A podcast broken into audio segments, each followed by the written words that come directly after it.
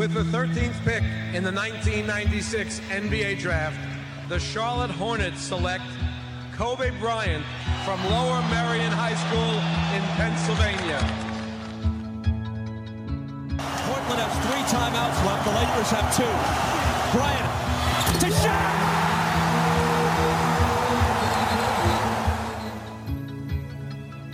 Final seconds. Bryant for the win. Bang!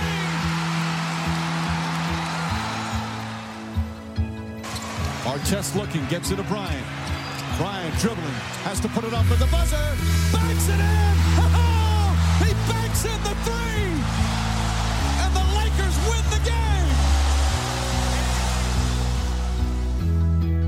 Bryant on the drive, kicks it into Bynum, back out Bryant, shot clock at 7. Bryant leads, falling away, puts it in! Under 3 minutes to play, shot clock is down to 5. Bryant goes to work, Bryant the drive, oh!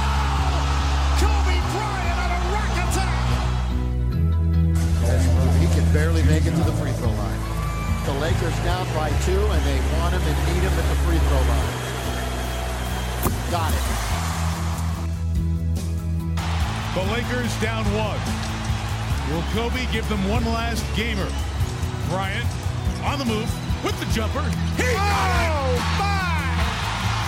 58 points! And the Lakers lead!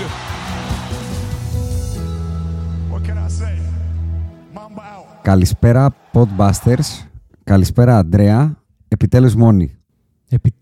Θα το ζήσουμε αρκετά αυτό όσο ο Άκης είναι σε paternity. Θα σου πω κάτι, είχε αρχίσει και παραχάλαγε το γλυκό πάλι όμως.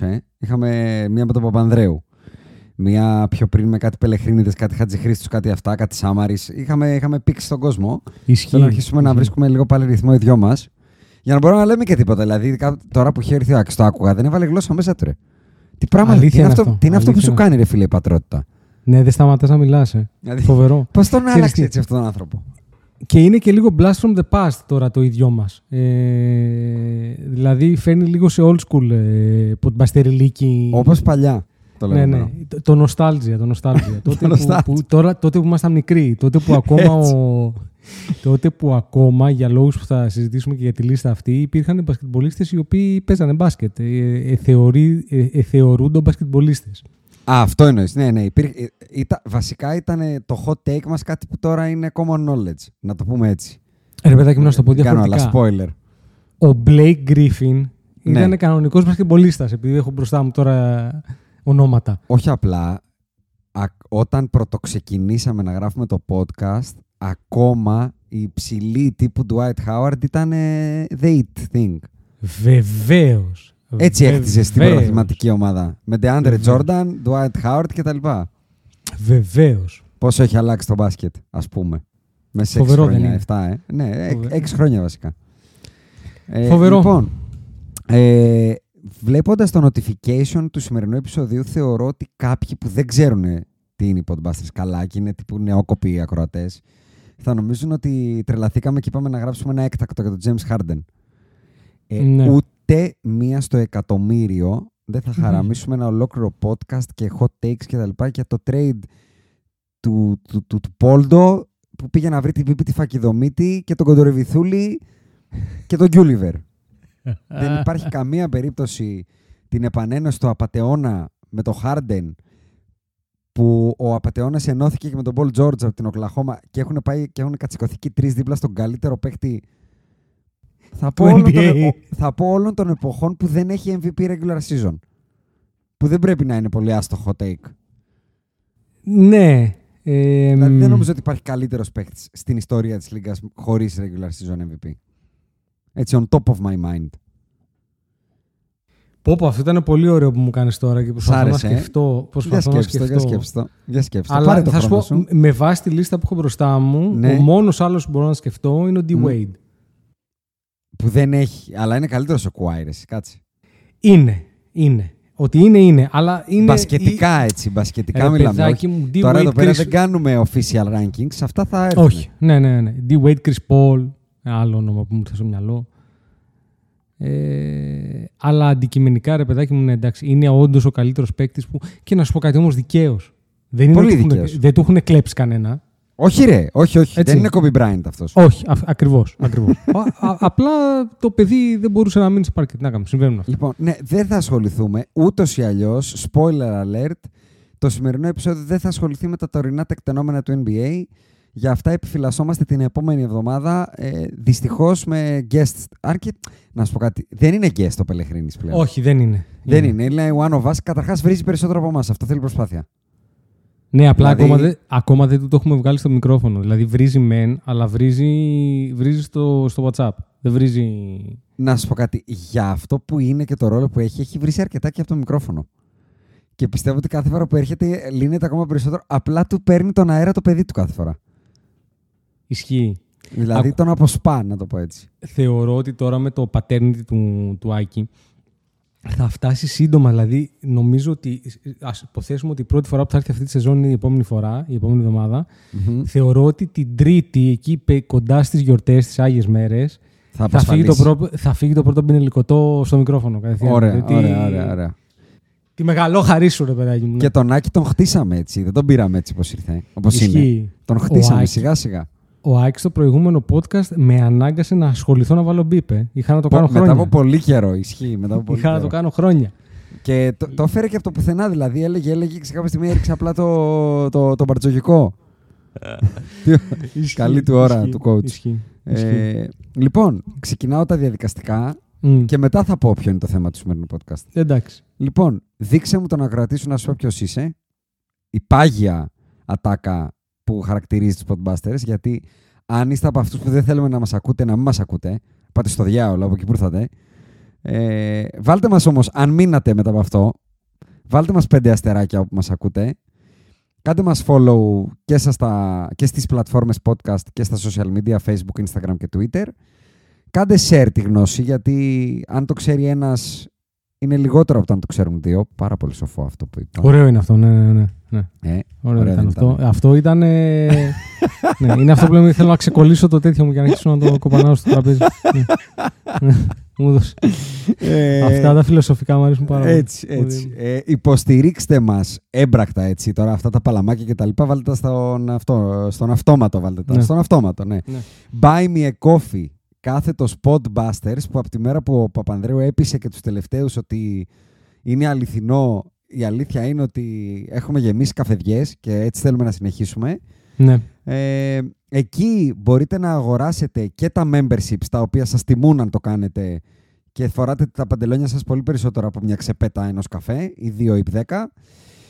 Εκεί μπορείτε να βρείτε και επιτέλους το πακέτο του Άκη που πηγαίνει. Βεβαίως. Όχι σαν το προηγούμενο που πήγε άπατο. Που πηγαίνει, πάει καλά το baby shower, αλλά πάντα μπορεί να πάει καλύτερα. Και μέχρι να το βαφτίσουμε θα ζητάμε να κερνάτε.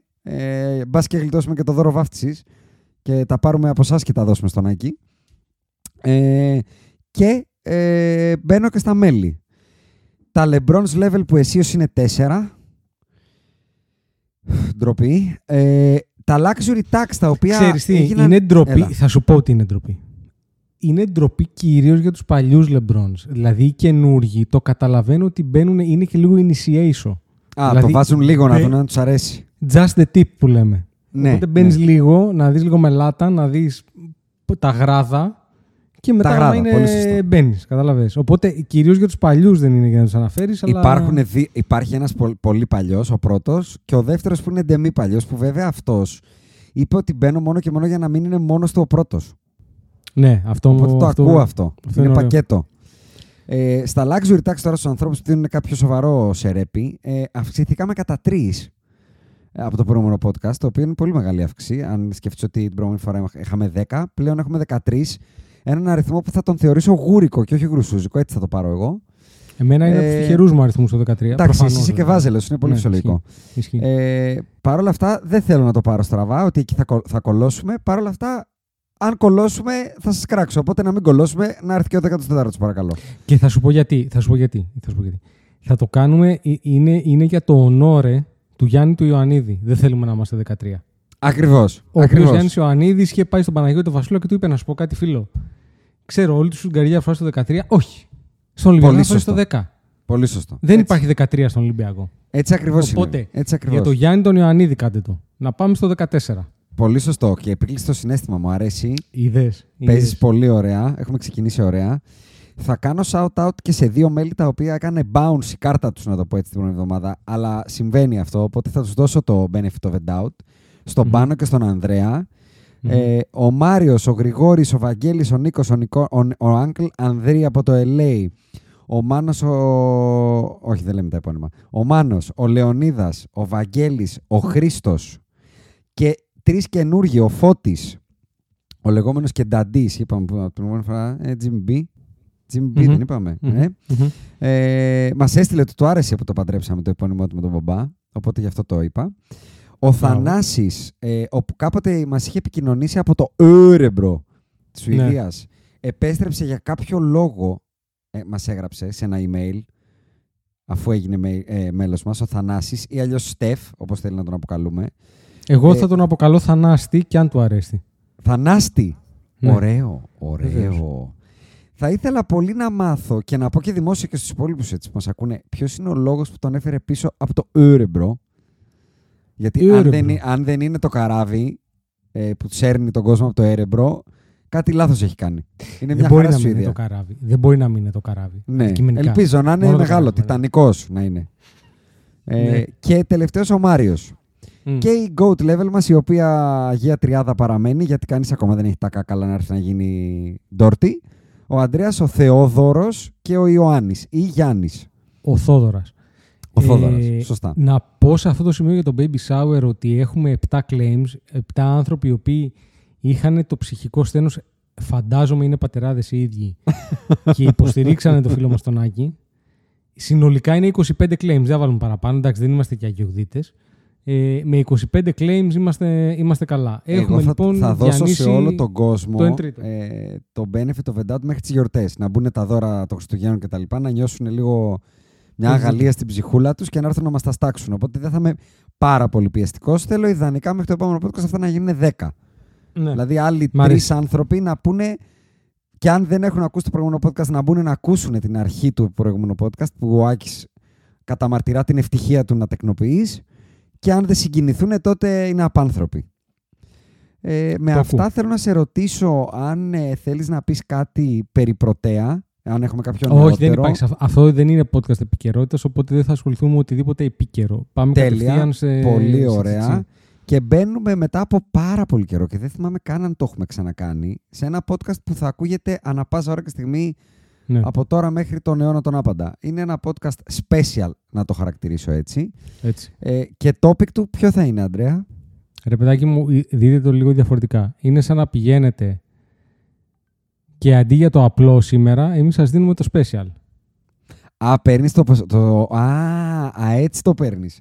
Ωραίο, μ' άρεσε. Ναι, έτσι. Το special έχει σήμερα. Να βγάλω μπότα. Να σου πω κάτι. Είναι κακό που δεν έχω πάρει ποτέ το απλό. Μα γιατί να πάρεις το απλό? Ποτέ το απλό, δηλαδή από τη στιγμή που μπαίνεις στη διαδικασία. Το απλό το πήρα την πρώτη φορά. Να σου πω κάτι. Όταν μου λένε το απλό ή special, δηλαδή όταν μου έχει τύχει, νιώθω και λίγο φτωχός να πω το απλό. Δηλαδή, ας το γάμισε το. Άμα είναι τώρα εδώ πέρα να κάνουμε τσιφουτιές, ας το μην το κάνουμε καθόλου. Ακριβώς. Για όσους δεν έχουν καταλάβει, μιλάμε για πίτσες, έτσι. Αν πάρεις τη μαργαρίτα ή θα πάρεις τη special. Προφανώς. Με ρυθισμένο γιαουρτοσκόρδιον από πάνω. Λοιπόν. Topic του σημερινού podcast είναι κάτι το οποίο συζητάγαμε off the air τις προάλλες με τον Ανδρέα και είπαμε να το κάνουμε podcast. Αυτό θα είναι.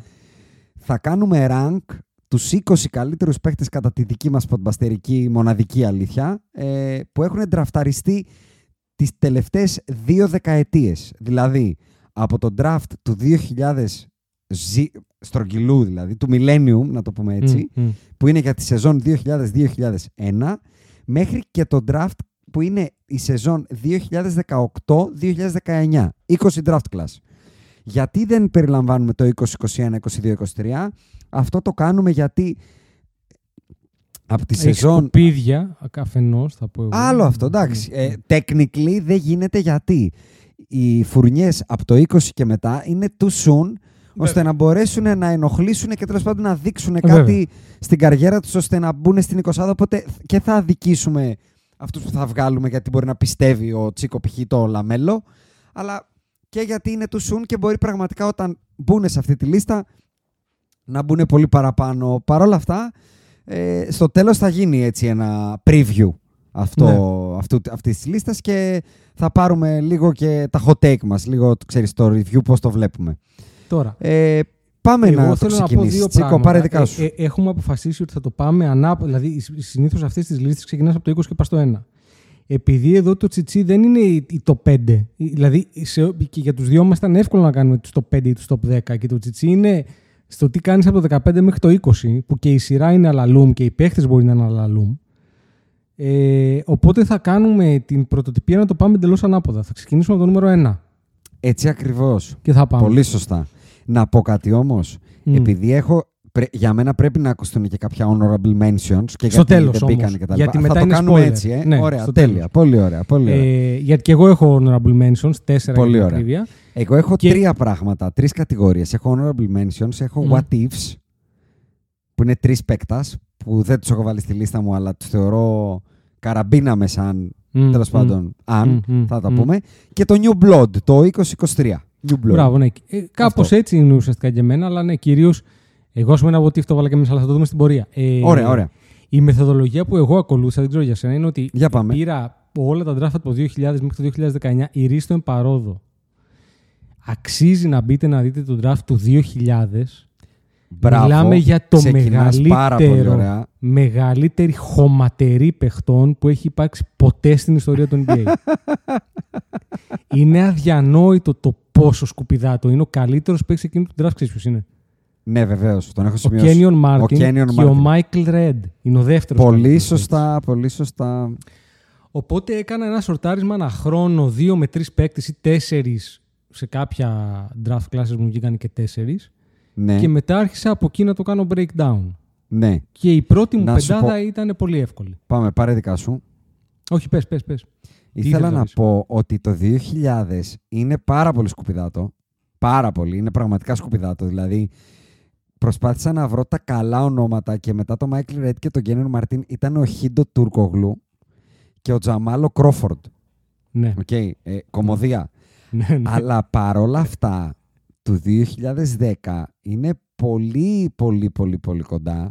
Spoiler alert, το καλύτερο πράγμα που βρήκα εκεί είναι ο Μπιτζιμπιτζίδης και ο Τζόνο Γουόλ. Α, και ο Ντεμάρκος ο Κάζενς. Βεβαίως. Και ήταν, είναι το 10. Ο Τζον Γουόλ και ο Ντεμάρκος Κάζενς δεν ανήκουν στο NBA αυτή τη στιγμή, μιλάμε. Ήδη. Βεβαίως. Αυτό, ήθελα να το ρίξω. Λοιπόν, έκανα ακριβώς το ίδιο. Πήγα draft class by draft class να δω τον καλύτερο παίχτη του κάθε draft class και μετά είπα, ξέρεις, αυτός αξίζει να είναι σε ένα top 20 ή ο δεύτερος από κάποιο άλλο draft class μπαίνει μέσα.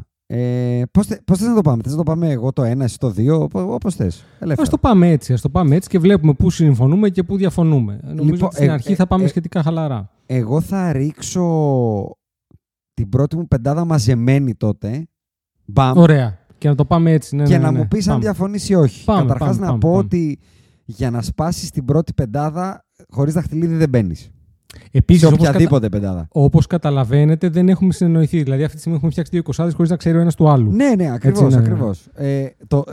Δεν μπορώ να διανοηθώ ότι θα μπεις στην πεντάδα χωρίς δαχτυλίδι. 100%. Και για να σε βάλω στη δεκάδα, πρέπει να είσαι οπωσδήποτε ο καλύτερος παίκτης της ομάδας σου. Βεβαίως. Και δευτερευόντως, πολύ βασικό να σε γουστάρω για να μπεις χωρίς δαχτυλίδι. Δηλαδή, συμφωνώ, αλλά να είσαι πολύ τσουτσούρια αυτός. Πιστεύω ότι θα έχουμε θεματάκια. Ωραία. Λοιπόν, LeBron James, Draft Class 2003 και δαχτυλιδάτος. Ναι, το νούμερο 1. Ναι. Steph Curry, 2009 Draft Class και δαχτυλιδάτος. Νούμερο 2. Kevin Durant, 2007 και δαχτυλιδάτος στο νούμερο 3. Kawhi Leonard, 2011 Draft Class, δαχτυλιδάτος στο νούμερο 4. Nikola Jokic, Draft Class 2014, δαχτυλιδάτος νούμερο 5. Λοιπόν, είδα μια γκριμάτσα. Η μόνη διαφωνία που έχουμε, εντάξει, είναι μικρή διαφορά. Στο 1, 2, 3 δεν υπάρχει νομίζω άνθρωπος στη γη ο οποίος μπορεί να πει κάτι άλλο.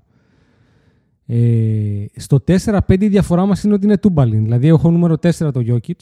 Α! Γιατί να σου πω κάτι, έχει 2 MVP. Έχει. Δεν μπορώ να μην του δώσω edge σε αυτό. Και πήρε πρωτάθλημα με το Denver. Και επίσης δεν μπορώ να του δώσω edge. Λοιπόν, και στο νούμερο 5 τον Κουβάι. Η διαφορά μας δηλαδή είναι ότι εσύ έβαλες στο 4 τον Κουβάι, στο 5 τον Γιόκιτς. Εντάξει, μπορεί να έχει και ένα προσωπικό, αλλά η πραγματικότητα ουσιαστικά δεν πολύ αλλάζει. Δηλαδή αυτή είναι η πεντάδα. Κοίτα, θα σου πω, στο LeBron, Steph KD, επειδή έχουμε γράψει και το newsletter μας, το ρετμπαστερικό, με τους all-time top 15 μας, ο καθένας, εγώ, εσύ και ο Άκης, σκέφτηκα ότι ούτως ή αλλιώς, ό,τι και να γίνει, εκεί πρέπει να είσαι και συνεπής στους λόγους που έχεις βάλει και στο all-time. Δηλαδή, πρέπει να τα ακολουθήσεις και δεν έχει και τσιτσί να συζητήσουμε, γι' αυτό και ξεκινάμε από την αρχή.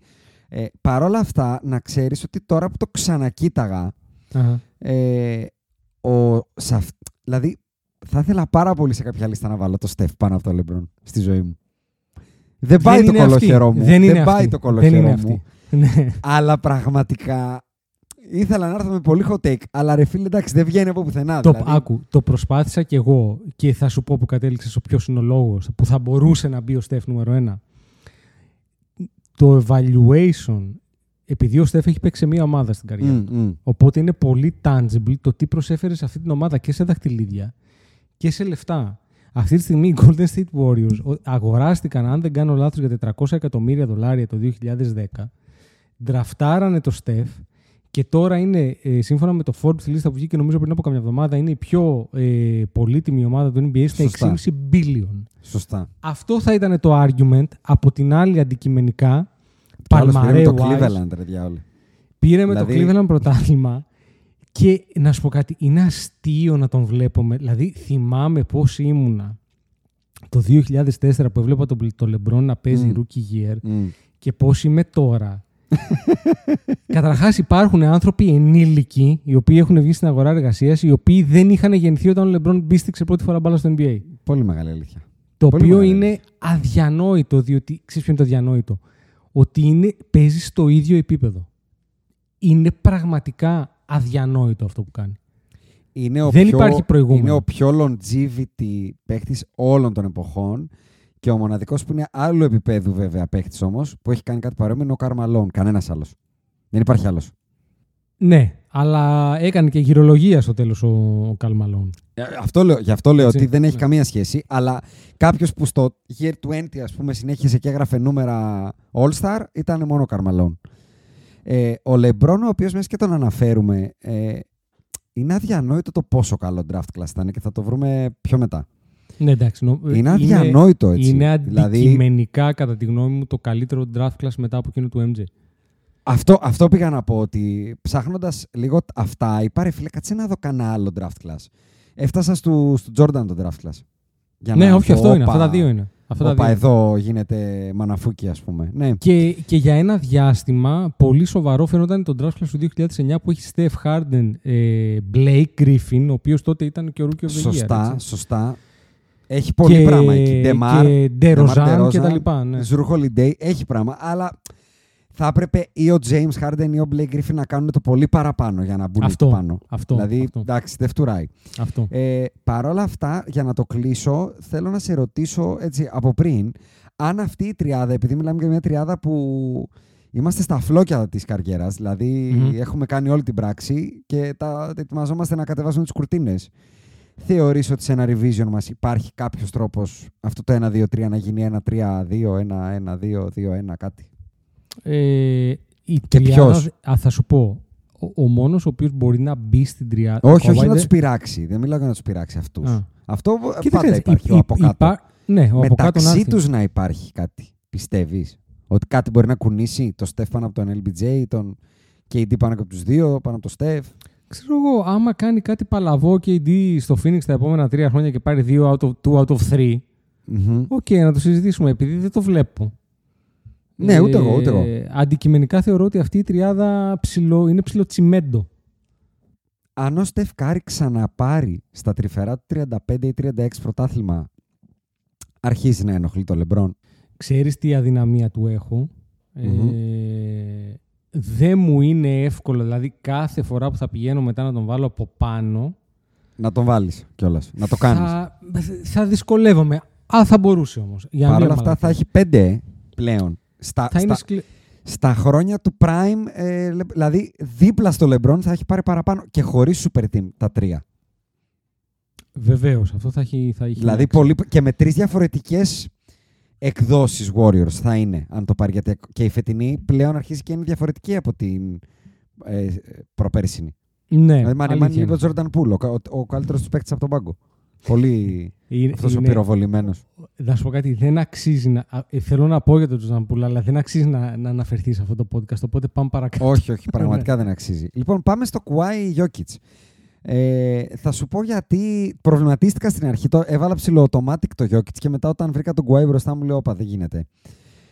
Το έκανα υπό την αίρεση ότι από μόνος μου είχες δώσει το spoiler ότι ξέρεις μετά από 3-4-5 χρόνια όταν αυτοί σε όλες οι φουρνιές θα είναι ψηλοτελειωμένες θα κάνουμε και το final revision. Mm. Είναι 4,5-4,5. Ναι, οκ. Απλά I cannot forget Kawhi, ας πούμε. Δηλαδή, ναι, το τι έχει κάνει. Ναι, μιλάμε για έναν άνθρωπο που πήγε και... Δηλαδή, ο άνθρωπος ντραφταρίστηκε το 11 και πέτυχε μετά από 2 χρόνια το LeBron σε back-to-back τελικούς και τον έκανε να μοιάζει βασικά θνητός. Ναι, Στρούμφ τον έκανε να μοιάζει. Στρούμφ. Δηλαδή, έμπαινε ο Kawhi και ήταν ο LeBron και έλεγε όχι ρε γαμώτο, μπήκε ο Kawhi. Που αυτό δεν το έχει προκαλέσει κανένας μπασκετμπολίστας στην καριέρα του. Δεν τον έκανε να φαίνεται Στρούμφ, γιατί άμα γυρίσουμε πίσω και δούμε τα νούμερα, ο LeBron δεν ήταν το πρόβλημα του Μαϊάμι. Στρούμφ εννοώ τον μίκρινε έτσι, δεν εννοώ ότι τον μίκρινε πολύ, στα δικά μου μάτια. Αλλά σε μία φάση της καριέρας του LeBron, που ο LeBron είχε πάρει τότε και back-to-back MVPs και που ο LeBron ήταν πλέον undisputed ο καλύτερος παίκτης του NBA. Είναι στο απόλυτο prime του, είναι στα 10 χρόνια πάνω στη λίγα. Για μένα το prime του LeBron είναι μετέπειτα, είναι η χρονιά που το παίρνει και κυρίως η επόμενη που το χάνει. Το Cleveland, ναι. Θεωρώ ότι εκείνο πικ LeBron. Okay. Αν κοιτάξεις, ο LeBron, αυτό είναι το φοβερό μου, ο LeBron έχει κάνει 5 πικ. Ναι, δεν έχει πικάρει, δηλαδή, να πούμε, πίκαρε και έπεσε. Οπότε είναι πολύ σχετικό αυτό. Αλλά σε κάθε περίπτωση, όντως, αυτό που έχει κάνει ο Kawhi εκεί είναι φοβερό, αλλά μέσα σε ένα ευρύτερο infrastructure. Ναι. Και με μια ομάδα, τον οποίο ο βασικός κορμός το έχει δει, έχει πάρει πρωταθλήματα. Ο Jokic έχει πάρει πρωτάθλημα με μια ομάδα που κανένας δεν είχε δαχτυλίδι. Ισχύει, κανένας δεν είχε πάει στα final. Και ο άλλος... Πήγε τελικούς θα πω, δεν θα πω πήρε δαχτυλίδι γιατί πέθανε όλο τον Golden State. Ναι, με το Toronto. Πήγε τελικούς με το Toronto. Ναι. Και αυτό νομίζω και πιστεύω ότι during our lifetime and our children's δεν θα ξαναγίνει. Πολύ πιθανό. Δηλαδή εγώ αν μου έλεγες τώρα χάνεις 10 χρόνια τη ζωή σου αν πάνε οι Toronto Raptors μέσα σε αυτόν τον αιώνα ξανά τελικό, θα σου έλεγα δεν θα πάνε. Στον αιώνα μέσα. Όμως, για τα επόμενα 80 χρόνια. Άμα μου έλεγες ότι αύριο φεύγει από τον Denver ο Jokic, αν βάζεις το χέρι σου ότι οι Denver Nuggets θα πάνε τελικό, πάλι το ίδιο θα σου λέγαμε. Δεν διαφωνώ καθόλου. Συμφωνώ και παυσάνω. Για μένα παρόλα αυτά, συγγνώμη που σε διακόπτω, το Denver κάτι έχει να πει. Κάποτε, κάπως. Πολύ δηλαδή, λίγα πράγματα. Είναι το Toronto. Πολύ λίγα πράγματα. Καλά, δεν έχει να πει πολύ περισσότερα. Άκου, στο τέλος της μέρας... Αν δεν είχε πέσει στον Kobe... Το Denver για μένα έχει ένα πρωτάθλημα. Αλλά αν η γιαγιά μου είχε μπάλες... Είναι πολύ κοντά αυτό. Το να κολόκατσα με έναν αντίπαλο και να μην πήρα πρωτάθλημα είναι δείχνω κάτι. Η Toronto ήταν first round exit, ρε. Κολλημένο. Ναι, κολλημένο. Ποιοι Toronto Raptors. Πραγματικά ποιοι Toronto Raptors. Στο τέλος της ημέρας για μένα η διαφορά του 4-5 ήταν τα 2 MVP. Έτσι το έκανες. Ναι, δηλαδή στο τέλος της ημέρας έχει 2 πρωταθλήματα. Ο ένας έχει 1 ο άλλος, αλλά έχει πολύ περισσότερο αυτή τη στιγμή να δώσει. Και εντάξει, είναι αυτό που λέμε ότι η λίστα αυτή ξέρεις, είναι και λίγο δυναμική. Ναι. Μέσα στον χρόνο μπορεί να αλλάξει. Και από κανένα δυο που είναι από κάτω φυσικά. Αλλά τα 2 MVP κόντρα στο 0 για μένα παίζουν ρόλο. Έπαιξαν. Θα συμφωνήσω και σου λέω 4,5-4,5 ήταν για μένα. Οπότε... το ακούω. Δεν θα κολλώσω. Ναι, εντάξει, στην πραγματικότητα είναι διαπετάδα. Να πάω 6-10. Πάρε, όχι τόσο γρήγορο. Πάρε 6-7 να δω βασικά. Στο 6 έχω το Γιάννη Αντετοκούνμπο. Και στο 7 έχω το James Harden. Τι! Βεβαίως. Και στο 7 προβληματίστηκα. Στο 6 δεν προβληματίστηκα. Τι λες ρε. Όντως τώρα. Συγγνώμη, περίμενε. Ο Dwyane Wade που είναι. Είναι στο 8. Ωραία. Θέλω να με πείσεις γιατί ο Harden είναι πάνω από τον Dwyane Wade. Έχει ένα MVP. Κανονικά θα έπρεπε να έχει δύο. Ο Dwyane Wade έχει πάρει πρωτάθλημα ως ο καλύτερος παίκτης της ομάδας του με μέσο όρο κοντά 40 πόντους στους τελικούς. Με το Shaquille O'Neal. Ποιο Shaquille O'Neal?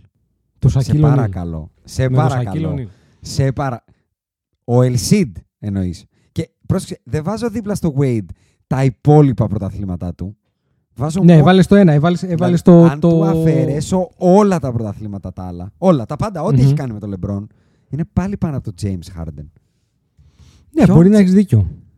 Έστειλες τώρα. Έχω... Τα χυπαλμία έπαθα να ξέρεις. Ναι, για μένα μέτρησαν τα δύο MVP. Δηλαδή, θα κάνεις ώρα να ακούσεις τον Harden.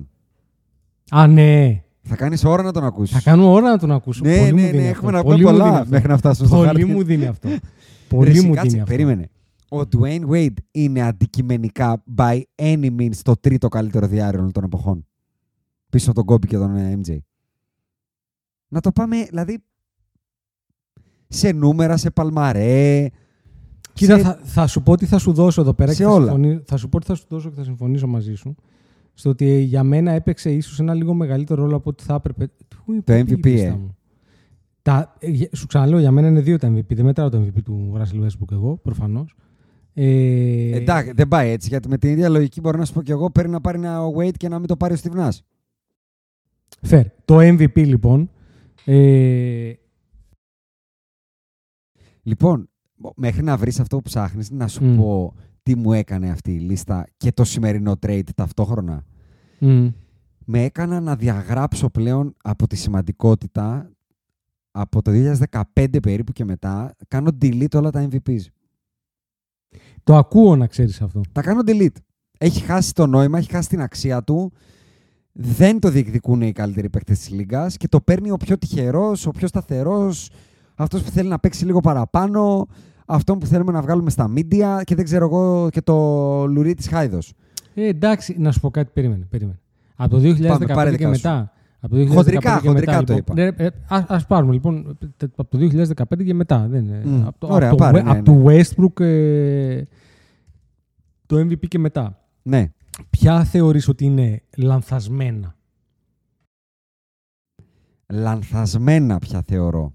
Το ένα από τα δύο του Γιάννη μάλλον δεν θα τα δίνα στο Γιάννη. Και τα δύο δηλαδή δεν θα το τα δίνα. Και θα το δίνες πού?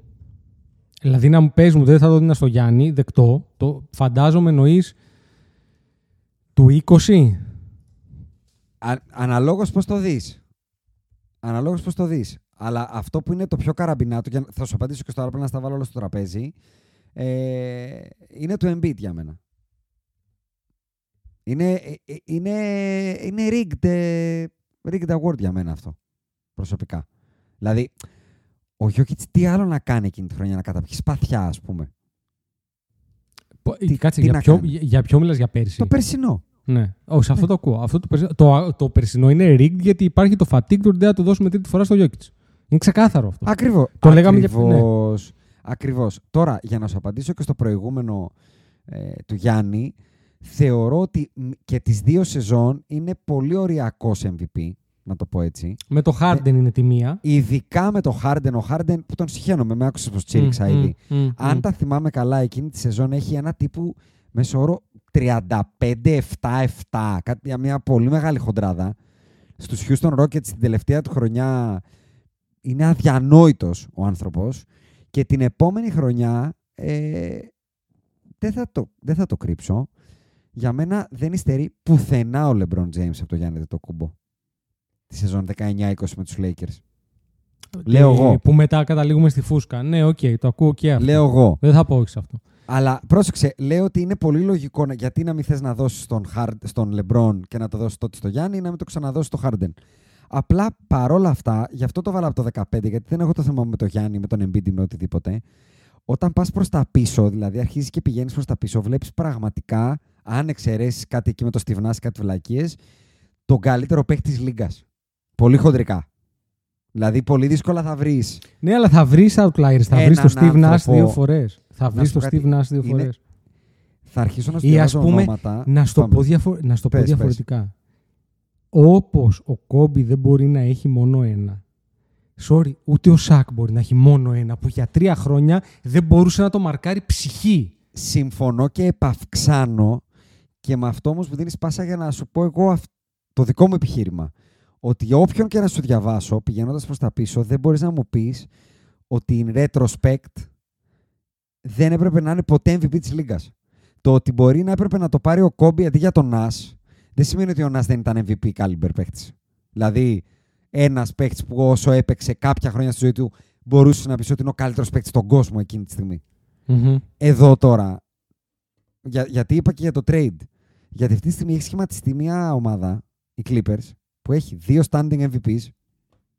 Που είναι οι 2 χειρότεροι παίκτες. Όχι standing, συγγνώμη, 2 elected MVPs. Ναι. Το Westbrook και το Harden. Το 17 και το 18, όχι το 2006. Πολύ λίγο πριν. 4ο καλύτερο παίκτη βάσει Παλμαρέ, τον Paul George, έναν perennial all-star. Και μόλις είπα τον καλύτερο παίκτη όλων των εποχών που δεν έχει MVP. Και παρόλα αυτά, αυτή η τετράδα δεν μπορεί να είναι φαβορή για το πρωτάθλημα.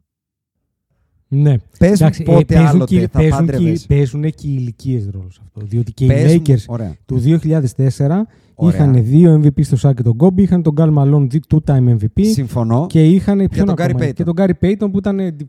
Παίζουν ρόλο και οι ηλικίες εδώ πέρα. Συμφωνώ και επαυξάνω και σε αυτό, γιατί και αυτό το σκέφτηκα. Ο Χάρντεν και ο Westbrook δεν είναι σε κατάσταση Καρλ Μαλόν και Γκάρι Πέιτον του 2004. Καλά, ο Χάρντεν κατά τη γνώμη μου είναι σε κατάσταση Καρλ Μαλόν εδώ και πολλά χρόνια, αλλά οκ. Ρε εσύ, ο Χάρντεν, να σου θυμίσω ότι πέρσι στα play-off είναι συγκλονιστικός με τους Celtics. Βέβαια, το παιδί στα τελευταία 2 παιχνίδια είναι τσιμέντο, μιλάμε για μητράλιο. Για το Χάρντεν μιλάμε, δεν είπα συγκλονιστικό στα επίπεδα του Τζόρνταν, αλλά είναι πολύ καλός ο άνθρωπος. Είναι καλός. Είναι καλό στα πρώτα 2 παιχνίδια και μετά τον χάνουμε. Είναι στη 14η του σεζόν στο NBA. Δεν είναι τώρα εκεί που ήταν ο Καρμαλόν. Μην τρελαθούμε τώρα. Όχι. Ο Καρμαλόν νομίζω ήρθε στο σεζόν 21. Δεν παρόλα αυτά, ο Χάρντεν, ο οποίος είναι, αν δεν κάνω λάθος, τη χρονιά που ο Στεφ το παίρνει, νομίζω είναι MVP εννοείς. Ναι. Ποια από τις 2 χρονιές του Στεφ? Την πρώτη νομίζω. Οκ, θα στο βρω τώρα. Αλλά αντικειμενικά, λοιπόν, με βάση αυτά τα οποία είπαμε τώρα, και ξανά για να ξεγυρίσω στο argument πώς ένα παίχτη το οποίο εγώ παθολογικά το συχαίνομαι, ναι, τον Harden. Δηλαδή, αν έπρεπε να διαλέξω το Harden, το Wade θα έπαιρνα. Το 2014-2015 είναι δεύτερος ο Harden. Έχεις πολύ δίκιο. Μπράβο. Λοιπόν, και μετά, για μένα, το 16-17 είναι μακράν ο MVP που το παίρνει ο Harden. Το 16-17 βεβαίως, συμφωνώ, ναι, και παυξάνω. Το 17-18 το παίρνει και όπως είπες και εσύ το 18-19, δεν θυμάμαι πόσο close ήταν το race, αλλά θυμάμαι ότι ο Harden είναι αυτό που λες. Τώρα που τα είπαμε, το έχω μπροστά μου, το ψαξά, δεν είναι καθόλου close. Έχει 78 ψήφους για first ο Γιάννης και 23 ο Harden. Οκ. Okay. Παρόλα αυτά, η χρονιά που κάνει ο Harden τότε είναι πραγματικά καταπληκτική. Είναι η καλύτερη του χρονιά, όπως είπες και εσύ. Είναι ακριβώς. Είναι η καλύτερη του χρονιά και να σου πω, δεν το λέω κλεμμένο. Δεν το λέω κλεμμένο, αλλά. Όχι, που δεν το είναι. Το παίρνει δεν γιατί είναι πρώτη η Bucks. Δεν το παίρνει. Δηλαδή, βλέπω τα νούμερα του Harden. 36,1 πόντους, 6,6 rebound, 7,5 assist, 2 κλεψίματα. Θα μου πει ο Γιάννης, έχει νουμεράρες. Και αυτό που διαβάζει. Εντάξει, έχουμε ξαναπεί όμως ότι όσο περνά τα χρόνια, ναι, τα νούμερα αυτά δεν μπορούν να συγκριθούν τώρα με το 2006 του Dwyane Wade. Σωστά. Και το λέω για να δικαιολογήσω εσένα. Παρόλα αυτά, αυτά που λες όλα, παρότι εγώ σου λέω παθολογικά τον συγχαίρω με τον Harden, θεωρώ ένα σκουπίδι της ζωής. Και με ενοχλούν πάρα πολλά πράγματα σε αυτόν. Είναι πολύ, πολύ βαρύ το Παλμαρέ όντας πρώτος, που βέβαια του λείπει το βασικό, που είναι το πρωτάθλημα. Έτσι. Σε αυτό δεν μπορώ να πάω κόντρα. Αλλά δεν είχε και ποτέ, δηλαδή να σου το πω διαφορετικά, ο Dwyane Wade πάντα είχε κάποιον δίπλα του. Ναι, όταν είχε τον Σακ, ήταν αυτός που το πήρε το πρωτάθλημα και την Finals MVP, αλλά ο Harden παραλίγο να βγάλει έξω τους Avengers Warriors, έτσι. Τα ακούω όλα, συνεχίζει να θέλει χρόνο να εμφανιστεί ο Harden. Οκ, δεν θα. Γι' αυτό δεν θέλαμε να δείξει ο ένας τον άλλον τη λίστα. Οπότε εγώ είπα 6 Γιάννης, 7 Harden, 8 Wade. Εγώ λέω 6 Wade, 7 Γιάννης. Unanimous, εντάξει. Δεν χρειάζεται να επεκταθούμε. είναι solidified σε αυτή την εφτάδα. Δεν νομίζω ότι μπορεί κάποιος εύκολα να έρθει από κάτω να τον, να τον πάρει. Μόνο πιο πάνω μπορεί να πάει. Και ναι, μόνο πιο πάνω μπορεί να πάει. Που και εκεί δύσκολα, μόνο κανένα δύο αστερίσκους θα βάλω. Αυτό είναι για άλλο podcast βέβαια, οπότε δεν θέλω να τα πω εδώ γιατί είναι τρέχον ζητούμενο ο Γιάννης και οι Bucks και τα λοιπά, οπότε θα το αφήσω εδώ και δεν θα επεκταθώ και θα τα πούμε για το Γιάννη αφού συμφωνούμε και οι δύο στο επόμενο podcast. Το 8 μου εμένα είναι ένας παίκτης που παραβιάζω λίγο το να τον γουστάρω πολύ, γιατί σαν περσόνα τον συχαίνομαι, αλλά σαν μπάσκετ είναι το μπάσκετ, βασικά. Ναι, ξέρω. Δηλαδή, ξέρω. Αν μου έλεγες, ρε παιδί μου, επειδή είμαι και κοντούλης αρκετά, πώς θα ήθελα, αν ήμουν κοντός για NBA κοντός όμως, όχι για αυτό που είναι τώρα, ποιος κοντός θα ήθελες να είσαι, ρε φίλε, στην ιστορία του NBA, αυτός θα ήθελα να είμαι. Ναι, βέβαια. Και νομίζω ότι πλέον όλοι καταλάβανε ότι είμαι ο Chris Paul. Φυσικά είσαι ο Chris Paul. Ναι, αυτό θα ήθελα να είμαι. Ένας ενοχλητικός, πολυλογάς, κομπλεξικός βασικά. Σιχαμένος, ναι. Παίρνω όλους τους χαρακτηρισμούς και τους κάνω embrace. Αλλά που είμαι το μπάσκετ. Είσαι το μπάσκετ. Αντικειμενικά είσαι το μπάσκετ. Ευχαριστώ, Άντρεο. Δεν ήθελα να το πω εγώ. Γι' αυτό το έστρωσα. Όχι. Προσπάθησα πάρα πολύ να τον πάω κάτω. Πάρα πολύ. Καλά, εγώ στο 9 τον έχω. Μην φαντάζεσαι. Δεν μου πήγαινε η καρδιά. Δηλαδή, είναι το μπάσκετ. Δεν υπάρχει. Το size του, το πόσο έχει αλλάξει το μπάσκετ στα χρόνια που παίζει και τον αδικεί που δεν έχει τρίποντο, το πόσο δεν είχε ποτέ, σχεδόν ποτέ, καλές ομάδες γύρω του και τη μία φορά που είχε με τον ΑΒ τρόπο έφτασε στους τελικούς με τους Suns, το ότι ακόμα και τώρα έρχεται από τον πάγκο, τώρα 2-3 μάτσα από τους Golden State και μπαίνει μέσα και καταλαβαίνεις ότι πραγματικά μπαίνει ένας all-time great παίχτης με το second unit και τους κάνει να φαίνονται μπασκετμπολίστες. Δηλαδή είναι μαγικός μπασκετμπολίστας, μαγικός και σιχαμένος ταυτόχρονα, αλλά που θα στεναχωρηθώ πάρα πολύ που θα είναι ο μοναδικός μέχρι το 8 που δεν έχει ring σε αυτή τη λίστα. Θα σου πω, και εδώ φαίνεται το μεγαλείο των podbusters, που δύο παίχτες που αντικειμενικά τους χαινόμαστε τόση ώρα τους τιμούμε. Να σου πω κάτι, κοίτα. Περίμενε τώρα γιατί μου δίνεις μια ωραία πάσα. Ο μοναδικός λόγος που ξεκινήσανε οι podbusters, θα το πω για χιλιοστή φορά, δεν βλάπτει να ακούγεται.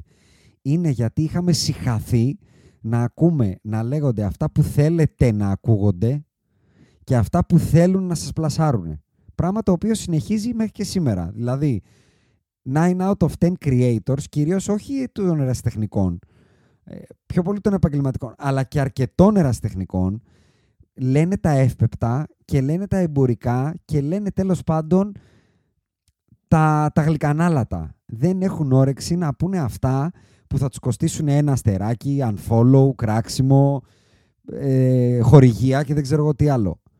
Εμείς λέμε αυτό που ισχύει. Τώρα να βγω εγώ να πω για τον Chris Paul ότι και το που και τι και ντό και τον ημού της αυτό δεν έχει νόημα. Ναι, προκά αιώνια να το κόψει, ας πούμε, και τον συχαίνομαι. Αλλά ο άνθρωπος, δεν θα ξεχάσω ρε εσύ, ότι είχε κάνει leak pass alert τους Hornets. Ναι, δηλαδή βέβαια. Δεν μπορούσα να περιμένω να δω το pick and roll του κυρίου Chris Paul με τον David West. Και τον Dyson Chandler.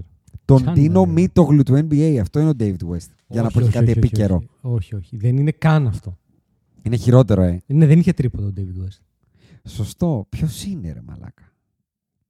Είναι δηλαδή Ντικούδης. Είναι ο Ντικούδης. Πολύ ωραίο. Μπράβο σου. Πολύ ωραίο. Το δίνω.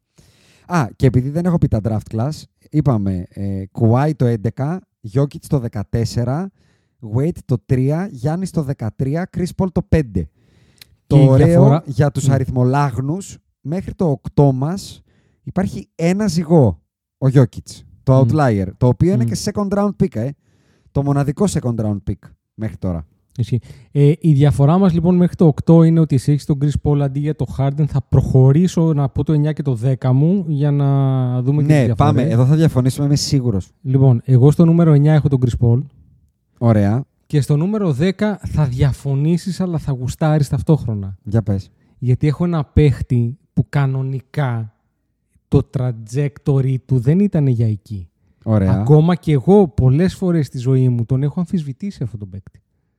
Πάρα πολλές φορές. Τον έχω πει λίγο. Τον έχω πει καρκίνος στα ποδητήρια. Έχω πει λόγια. Καλώς τον. Αλλά δεν μπορώ, βλέποντας λοιπόν όλους όσοι είναι από το 11 και κάτω, πρέπει στο τέλος της ημέρας, για να μπει στη δεκάδα, να σέρνεις και κάτι. Μπράβο. Οπότε εγώ στο νούμερο 10 έχω τον Jimmy B. Πρέπει να... Αυτό κύριοι λέγεται αναγνώριση του λάθους. Το ότι εγώ ζω τον κύριο Τσίκο που τον είχα απέναντί μου και μου έλεγε όταν έφευγε από τη Μινεσότα ο Jimmy B ότι που πάει είναι καρκίνος στα αποδυτήρια και σιγά τον παίχτη κτλ. Να μου τον βάζει top 10 της 20ετίας με έχει ανατριχιάσει. Δεν θα το κρύψω. Εδώ αναγνωρίζουμε τα λάθη. Και θα βάλω άλλο τελεία γιατί θέλω. Τώρα θα απολογίδριο εδώ γιατί και ο Jimmy μπαμπάς μου προφανώς είναι στη δεκάδα μου. Θα σου ρίξω το 9 μου, το οποίο και αυτό κουμπώνει με αυτό που είπες. Ότι για να σε βάλω στη δεκάδα μου. Δηλαδή είπαμε, η πεντάδα είναι αναγκαστικά πρωτάθλημα.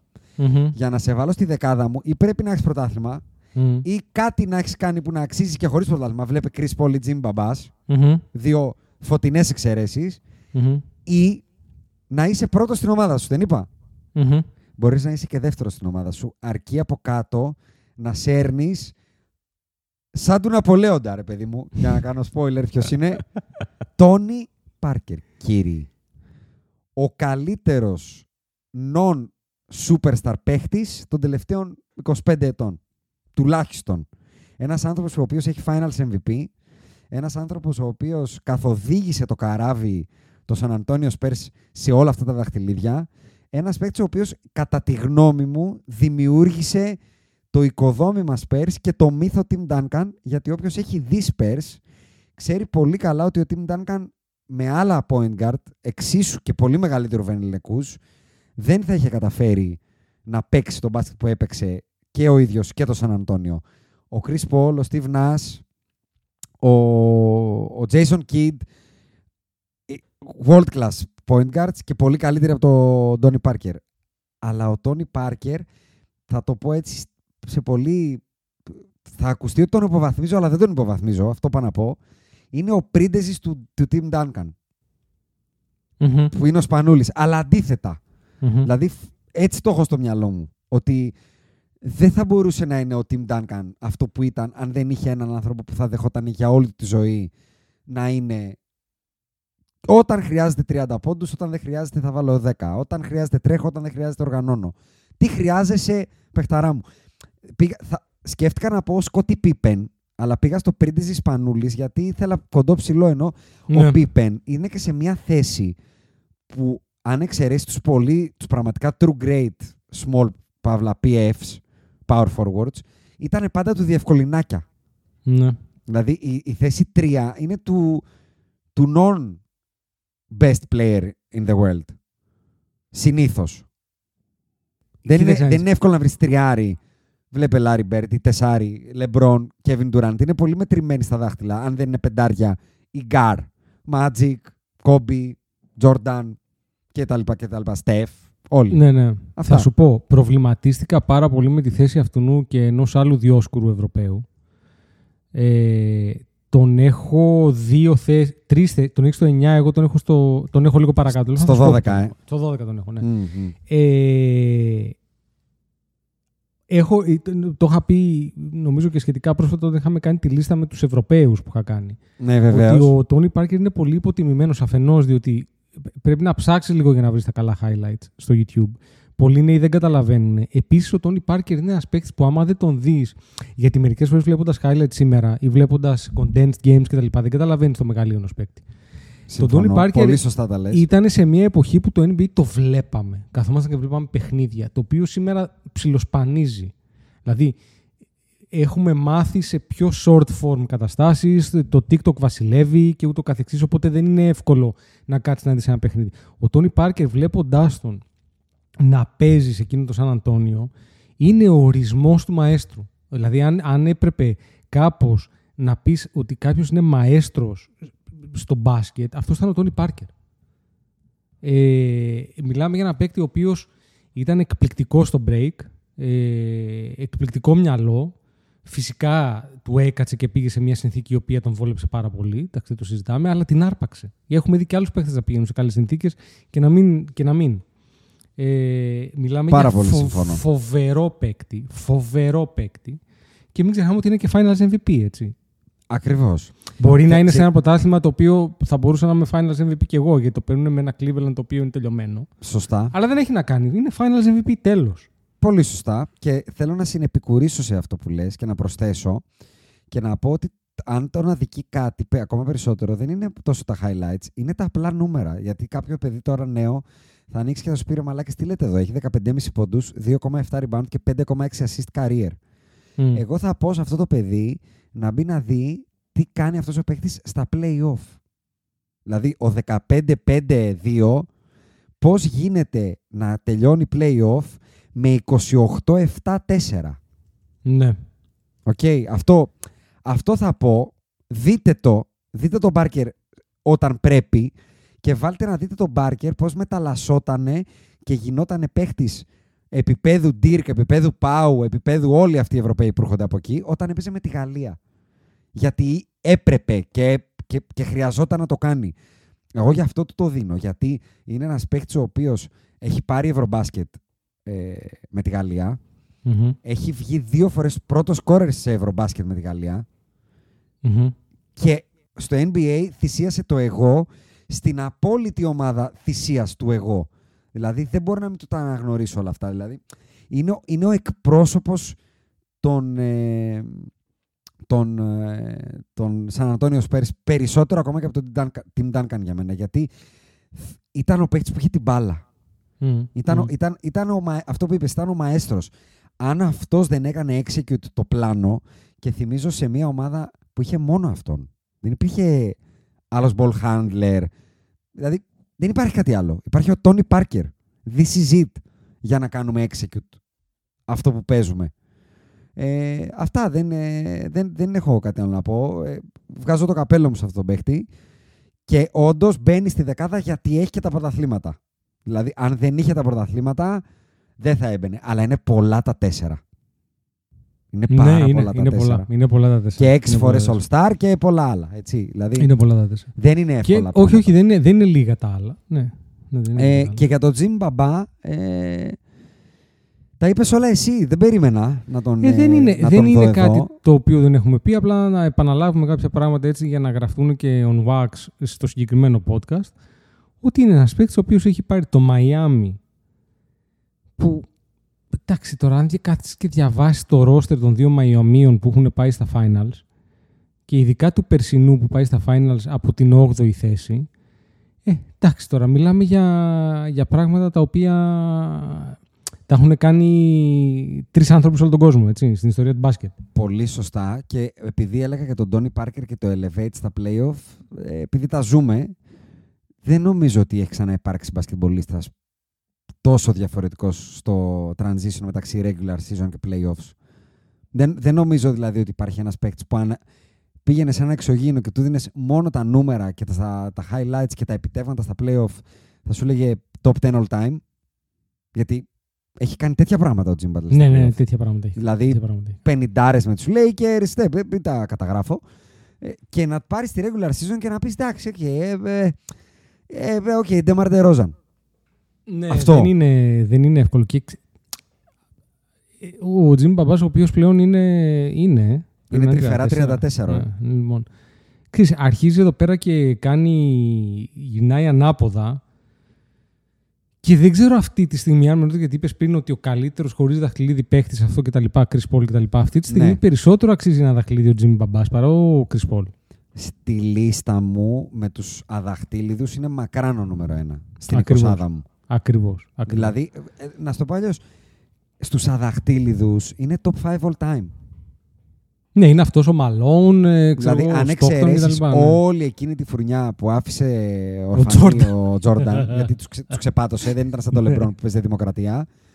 Αν τους βγάλεις κιόλας αυτούς, μπορεί να είναι και ο νούμερο 1 όλων των εποχών. Δηλαδή, εκεί είναι μια ολόκληρη φουρνιά που ο Τζόρνταν τους είπε: δεν θα πάρετε τίποτα όσο είμαι εγώ εδώ. Ισχύει. Απλά τον ήπιατε. Καληνύχτα. Ο Ewing. Ναι, μπράβο, όλοι αυτοί. Ο Ιουίν, ο Μπάρκλεϊ, ο Μαλόν, όλα τα παιδιά τα πονεμένα. Ουσιαστικά όλοι οι Dream Team, έτσι. Δηλαδή ο Τζόρνταν άφησε να χτυπήσει την Dream Team. Ναι. Δηλαδή και όσοι πήρανε από σπόντα πιο μετά. David Robinson βλέπει. Το 99, αυτό εντάξει. Ή ο Λάρη και ο Μάτς πιο πριν, τέλος πάντων. Ακριβώς. Ο Κλάιντ, άλλος ορφανός, σωστό. Εντάξει, αυτός τώρα δεν μετράει. Δηλαδή τώρα ο Κλάιντ το πήρε μετά. Πώς το πήρε. Έλα. Α, ναι, το έχει χάσει. Το έχει ξεχάσει. Το έχει πάρει. Μα στην πραγματικότητα ορφανός είναι. Δηλαδή μιλάμε για την bagging, έτσι. Δηλαδή δεν είναι. Ναι, είναι. Λοιπόν, αφού φύγανε τα ψιλοβασικά και αρχίζουμε και διαφωνούμε, θα σου ρίξω το 11 και το 12 που εδώ εμφανίζεται ο Μουσιάς και είναι στο 12. Οκ, κάτσε, γιατί σημειώνω και τις διαφορές μας για να τα κάνουμε ανακεφαλαίωση μετά. Μάλιστα. Βέβαια. Και στο 11. Και στο 11, παρότι είπα, δηλαδή άκου τώρα θα σου κάνω κάτι οξύμορο. Παρότι είπα ότι δεν το άξιζε, εγώ έχω τον Joel Embiid. Οκ, στο 11 συμφωνούμε και εγώ έχω τον Embiid. Να κάνω take όμως γιατί έχω 11-12 έτσι, ενώ έχω πει όλα αυτά τα πράγματα. Γιατί ήταν το δεύτερό μου, πώς ήταν το Kawhi Jokic 4,5-4,5, εδώ ήταν 11,5-11,5. Δηλαδή ο Harden πάρα πολύ καλύτερος μέχρι τώρα, MVPs, αυτό κτλ. Αλλά όπως είπα και πριν, άμα αρχίσουμε στο δεν το άξιζε, έπρεπε να το πάρει άλλος κτλ. Ανοίγουμε άλλο ντουλάπι, οπότε όταν έβαζα όλα τα achievements κάτω, έχουμε ίδια MVP. Στα play-off, πάνω κάτω το ίδιο ελάχιστοι είμαστε, χοντρικά. Ναι. Και καλός ή κακός, όσο και αν έχω κράξει τον Embiid και αν τον ψιλοσυχαίνομαι στον τρόπο που παίζει, τον θεωρώ καλύτερο παίκτη μπάσκετ.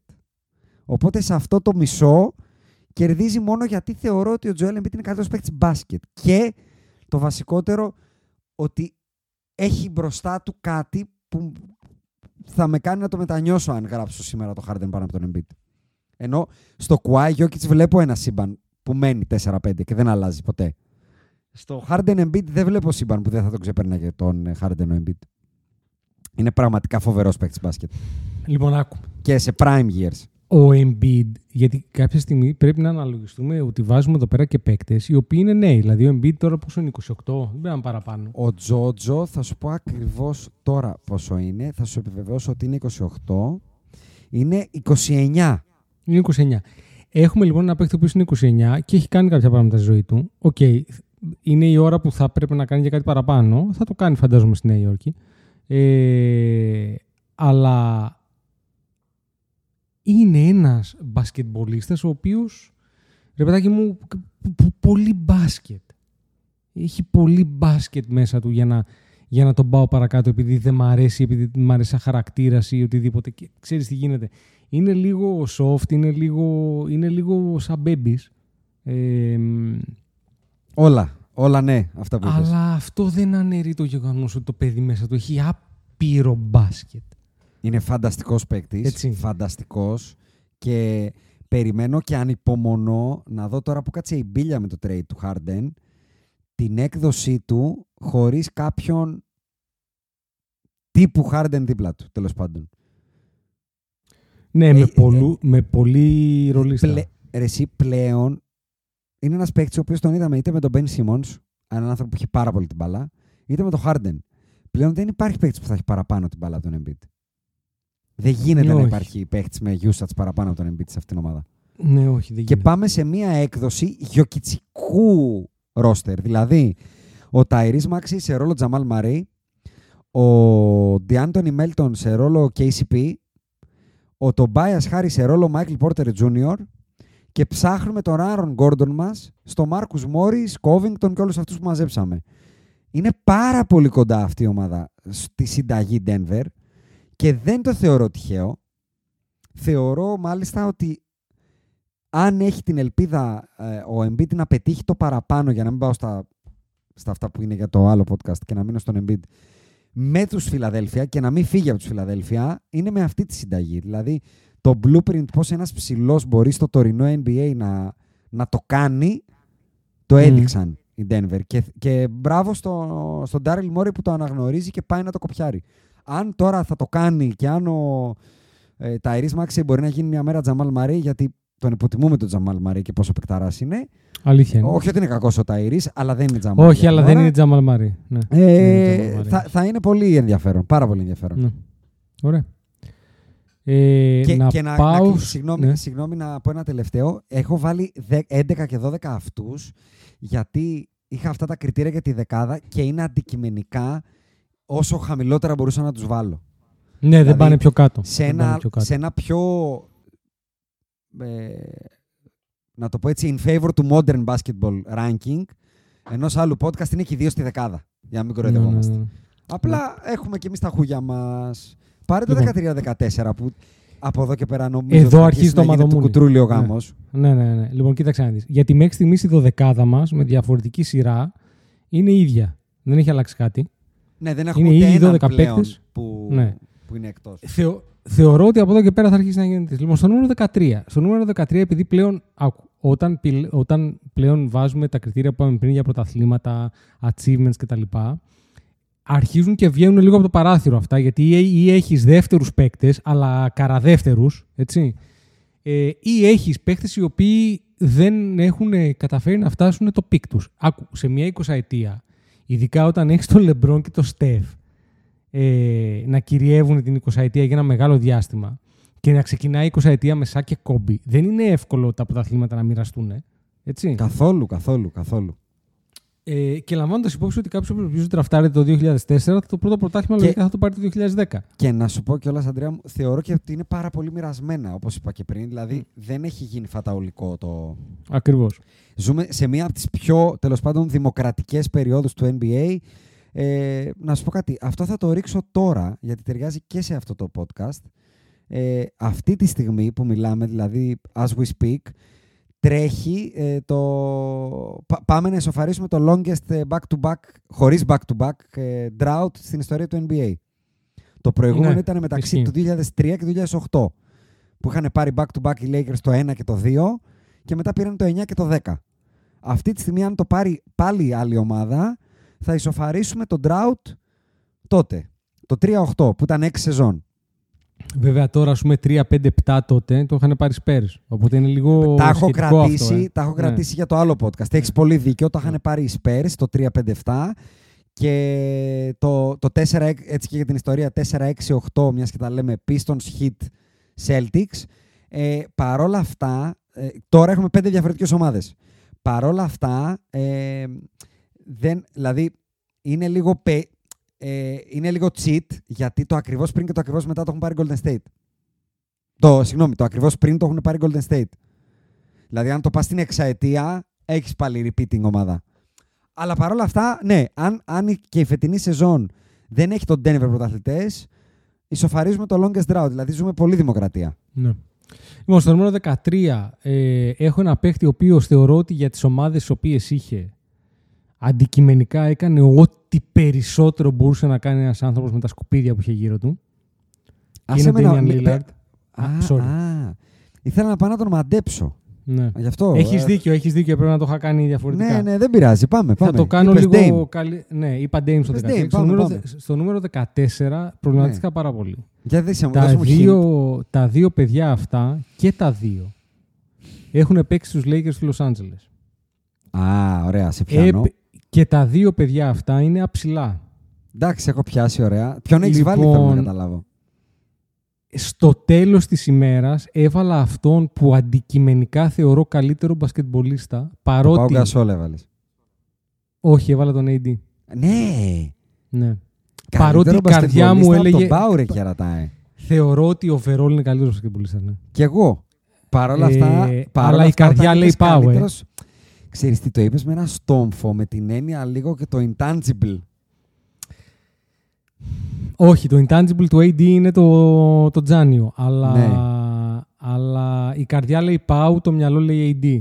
Δηλαδή, λοιπόν, να σου το πω διαφορετικά, αν έπρεπε να τραφτάρω έναν από τους δύο, θα τραφτάρω τον AD. Ναι. Όχι τον Pau.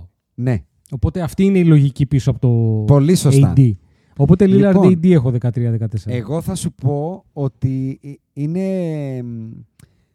Με έχεις πετύχει και δεν με έχεις πετύχει. Τι εννοώ. Το 13-14 μου είναι και οι δύο εμένα. Ο Πάου και ο AD. Οκ. Ποιος είναι 13. Πάου AD. Θα σου πω γιατί. Ναι. Δεν μπορούσα να τους βάλω παρακάτω. Γιατί έχουν πρωτάθλημα. Έστω και σαν δεύτερη. Mm-hmm. Απλά σε αυτό το δεύτερη δεν ήταν δεύτερη τύπου. Να σκεφτώ τώρα. Κάι Λάουρι στο Τορόντο. Ήταν πολύ καλή δεύτερη. Δηλαδή, ο Πάου, ειδικά το 10, είναι κάποια μάτια στους τελικούς καλύτερος στον Κόμπι. Ο AD είναι κομβικότατος και αδιανόητα καλός στο πρωτάθλημα του Bubble. Αλήθεια είναι. Είναι ψιλοκό MVP με τον LeBron σε εκείνο το πρωτάθλημα. Μπράβο. Και on top of all of that... Απλά επειδή... ο AD έχει εξαφανιστεί εντελώς ένα παιχνίδι και έχει 6 πόντους νομίζω. Γι' αυτό και δεν ήταν considered. Πολύ σωστά τα είπες. Μπράβο σου. Ναι. Έχεις πολύ καλή μνήμη. Τρως φιστικιά, καρύδια. Όχι, αγαπητοί Λέικερς. Αυτό είναι το πρόβλημα. Επίσης, ήταν οι πρώτοι που δεν είναι οι καλύτεροι παίκτες στην ομάδα τους. Αυτό που είπαμε πριν, σαν κριτήριο. Αλλά είναι μάλλον... Και αυτό ξεχωρίζει τον Πάο για μένα, από τον AD, γι' αυτό να έχω βάλει μια θέση παραπάνω. Μιλάμε για τον μάλλον καλύτερο συμπαίκτη όλων των εποχών μετά το Scottie Pippen. Δεν μπορώ να σκεφτώ δεύτερο. Εντάξει, ο Τζον Στόκτον. Ο Τζον Στόκτον δεν μπορώ εγώ. Είναι A1-AB για μένα αυτοί οι δύο. Ναι. Δηλαδή το Μαλόν Στόκτον δεν έχει αλφα-mail. Ξεκάθαρο. Εδώ μιλάμε για ξεκάθαρο αλφα-mail. Κόμπι Μπράιντ, Πάου. Ναι. Okay. Ποιος? Όχι, θα το ακούσω. Το KD Steph δεν είναι αλφα-mails. Wade, LeBron αλφα-mails. Δεν... Τόσο καλός παίχτης που δεν είναι με τίποτα αλφα-mail και είναι τόσο καλός για συμπαίχτης, ήταν μόνος Scottie Pippen στο δικό μου μυαλό. Πράγμα που δεν είναι ο AD, γι' αυτό είναι εντάξει, μετά παρακατώ. Πρέπει να πας πίσω σε κάτι Kevin McHale και σε κάτι τέτοιους. Για μένα δεν ήταν τέτοιο κάλιμπερ. Δεν τον έχω δει, μωρέ. Εντάξει, τώρα αυτά ξέρεις, μερικές φορές τα κρίνουμε. Συμφωνώ. Έτσι, αλλά, ναι. είναι αυτό που είπες εσύ τώρα για τον Tony Parker και τους πιτσιρικάδες. Έτσι ναι. Κρίνουμε και εμείς τον McHale. Ακριβώς. Παρ' όλα αυτά, δεν υπάρχει σύμπαν που θα ντράφταρα τον McHale πριν τον Pau Gasol. Να το πω έτσι. Ναι, οκ, το ακούω αυτό. Δηλαδή, και αυτό το ακούω. Πες το εποχή, πες το ό,τι θες. Ναι, πες το ό,τι θες. Τον AD λοιπόν τον έβαλα 14 γιατί δεν είναι εκεί πάντα. Δηλαδή, όταν είσαι ο δεύτερος καλύτερος συμπαίχτης και είναι σχεδόν όλα ίδια μεταξύ σας, το consistency παίζει μεγάλο ρόλο και ο AD παίρνει πάρα πολλά όφο και ρατάζει γράμμα του. Άσχετα αν παίζει, δεν παίζει. Υπάρχουν φορές που εξαφανίζεται. Ο Πάο δεν άφησε ποτέ τον Κόμπι μόνο του. Ποτέ δεν τον εγκατέλειψε, ποτέ δεν πήρε off. Ποτέ δεν έκανε underperform substantial. Να πεις ρε γαμώτο, αν είχα τότε τον Πάου θα το κάναμε. Ποτέ δεν απέτυχε ο Κόμπι λόγω του Πάου. Ναι, οκ, θα το ακούσω. Να πάρω το 15-16 μου που πιστεύω δεν προφανώς. Δεν θα πετύχω κανένα από τους δύο σου. Το 15 μου το ξέρεις. Οπότε πας να πάρεις. Ποιον είπες 15, τον AD είπες, Τον Πάου. Α, τον Πάου, μπράβο, ναι, σωστά. Άρα είναι 13 Λίλαρντ, 14 AD, 15 Πάου. Ωραία. Το 15 μου είναι ο τελευταίος παλιός ψηλός του NBA. Τον βρήκες? Είναι μη Αμερικανός. Όχι, Αμερικανός. Όπα. Πήρε πρωτάθλημα με τους Lakers και έχει παίξει τελικούς εναντίον των Lakers. Α, λοιπόν, εγώ τον έχω εκτός λίστας. Μιλάς για τον Dwight, Μιλάς για τον Dwight. Στα honorable mentions έχεις τον Dwight Howard, ρε κερατά. Θα σου πω γιατί. Πάμε, πάρε δικά σου. Είναι πάρα πολλές οι σκουπιδιάρικες σεζόν του πλέον. Γιατί τον είχα, αντικειμενικά τον είχα και με bold ότι δεν γίνεται να μην είναι 20. Και μετά μπήκα και θα μπω επί τόπου και τώρα για να το κάνω αυτό. Για να σου διαβάσω τις τελευταίες. Να διαβάσω τα draft class που πάλι τα ξεχάσαμε. Chris Paul το 5, Tony Parker το 1, Butler το 11, Embiid ο δεύτερος σε ζυγό draft class. Το 14 για αυτός. Harden το 9, Pau το 1 και ο AD είναι ο τρίτος με ζυγό, το 12. Dwight Howard που τον ανέφερα τώρα εγώ το 4, Damian Lillard που ανέφερες εσύ το 12. Λοιπόν, άκου τώρα για τον Dwight. Πάμε. Ο Dwight ουσιαστικά από τη χρονιά που πηγαίνει στους Lakers, το πρώτο stint, το 12-13 φεύγει από το Orlando και πάει στους Lakers. Ωραία. Σταματάει να είναι ο Dwight. Στους Lakers είναι κακός, έως ανύπαρκτος. Ωραία. Και μετά πάει στο Houston να είναι second fiddle και κάποια στιγμή μετά third fiddle στο Harden. Το ακούω. Και μετά αρχίζει, δηλαδή άμα σου διαβάζει, Ατλάντα. Τι είναι αυτό το Σάρλοτ. Washington, στους Lakers ως 8ος παίκτης, στη Φιλαδέλφια ως θανάστη, στους Lakers μετά ξανά ως... Δηλαδή μιλάμε ότι το Παλμαρέ μετά από ένα σημείο είναι φοβερά σκουπιδάτο. Στην πραγματικότητα έχει το πολύ καλό rookie burst, 1-2-3 από την πρώτη στη σεζόν. Πάει τελικό σε ένα πρωτάθλημα όμως που επειδή ήταν ο πιο fancy παίκτης δεν ήταν ο καλύτερος παίκτης. Εκείνη ήταν μια ομάδα λίγο ιδιαίτερη που γύρναγε η μπάλα και βαράγαμε πολλά τρίποντα, λίγο μπροστά από την εποχή της, πολύ μπροστά από την εποχή της εκείνο το Ορλάντο. Λοιπόν, που όμως, δηλαδή η μισή του καριέρα είναι για πέταμα. Mm-hmm, το ακούω. Οπότε για αυτό, δηλαδή ή από εδώ και πέρα εγώ, και θα το δεις, θα βάλω παίκτες οι οποίοι έχουν να δώσουν παραπάνω, δηλαδή είναι μεγαλύτερο το potential να καταλήξουν, mm-hmm. ή παίχτες οι οποίοι, αν μη τι άλλο, δεν θέλω να κάνω spoil για τη θέση νούμερο 20, αλλά αν μη τι άλλο, όταν δεν ήταν, γιατί μπορεί να έχεις κάνει σκουπιδάτες, αλλά όταν δεν ήσουν ασκουπιδάτος, mm-hmm. η ομάδα χωρίς εσένα δεν υπάρχει. Είσαι φοβερά trend setting, είσαι κάτι exceptional. Δεν μπορούσα με τίποτα στο τέλος να βάλω τον Χάουαρντ. Βέβαια είμαι σίγουρος ότι θα σου διαβάσω παίκτης που θα αφρίσεις. Πάρε δικά σου. Αλλά δεν μπορούσα να βάλω τον Χάουαρντ. Εγώ στο νούμερο 15 έχω τον Πάου Γκασόλ. Ωραία, το είπαμε αυτό. Περίμενε, θες να σου απαντήσω για τον Χάουαρντ πρώτα? Εννοείται. Να πάρω δικά μου. Βεβαίως. Θέλω να μου πεις αν ξέρεις ποιος μπασκετμπολίστας έχει multiple block leaders in the NBA και rebound. Φαντάζομαι κανείς για να το λες, ή ξέρω εγώ Chamberlain. Μόνο Dwight Howard, γιατί με τον Chamberlain δεν μετράγαμε τάπες. Α. Αν δεν κάνω μεγάλο λάθος, που δεν νομίζω ότι κάνω μεγάλο λάθος, multiple times να κάνει lead τη λίγα και σε τάπες και σε rebound, υπάρχει μόνο Dwight Howard. Είναι ένας μπασκετμπολίστας ο οποίος έχει 8 σερί χρονιές. Όχι 8 σερί, ναι 8 σερί νομίζω καλά. Είναι All-Star, 5 σερί, είναι All-First NBA, έχει άλλη μία All-Second και άλλες δύο All-Third, 3 φορές Defensive Player of the Year, 4 φορές Defensive First.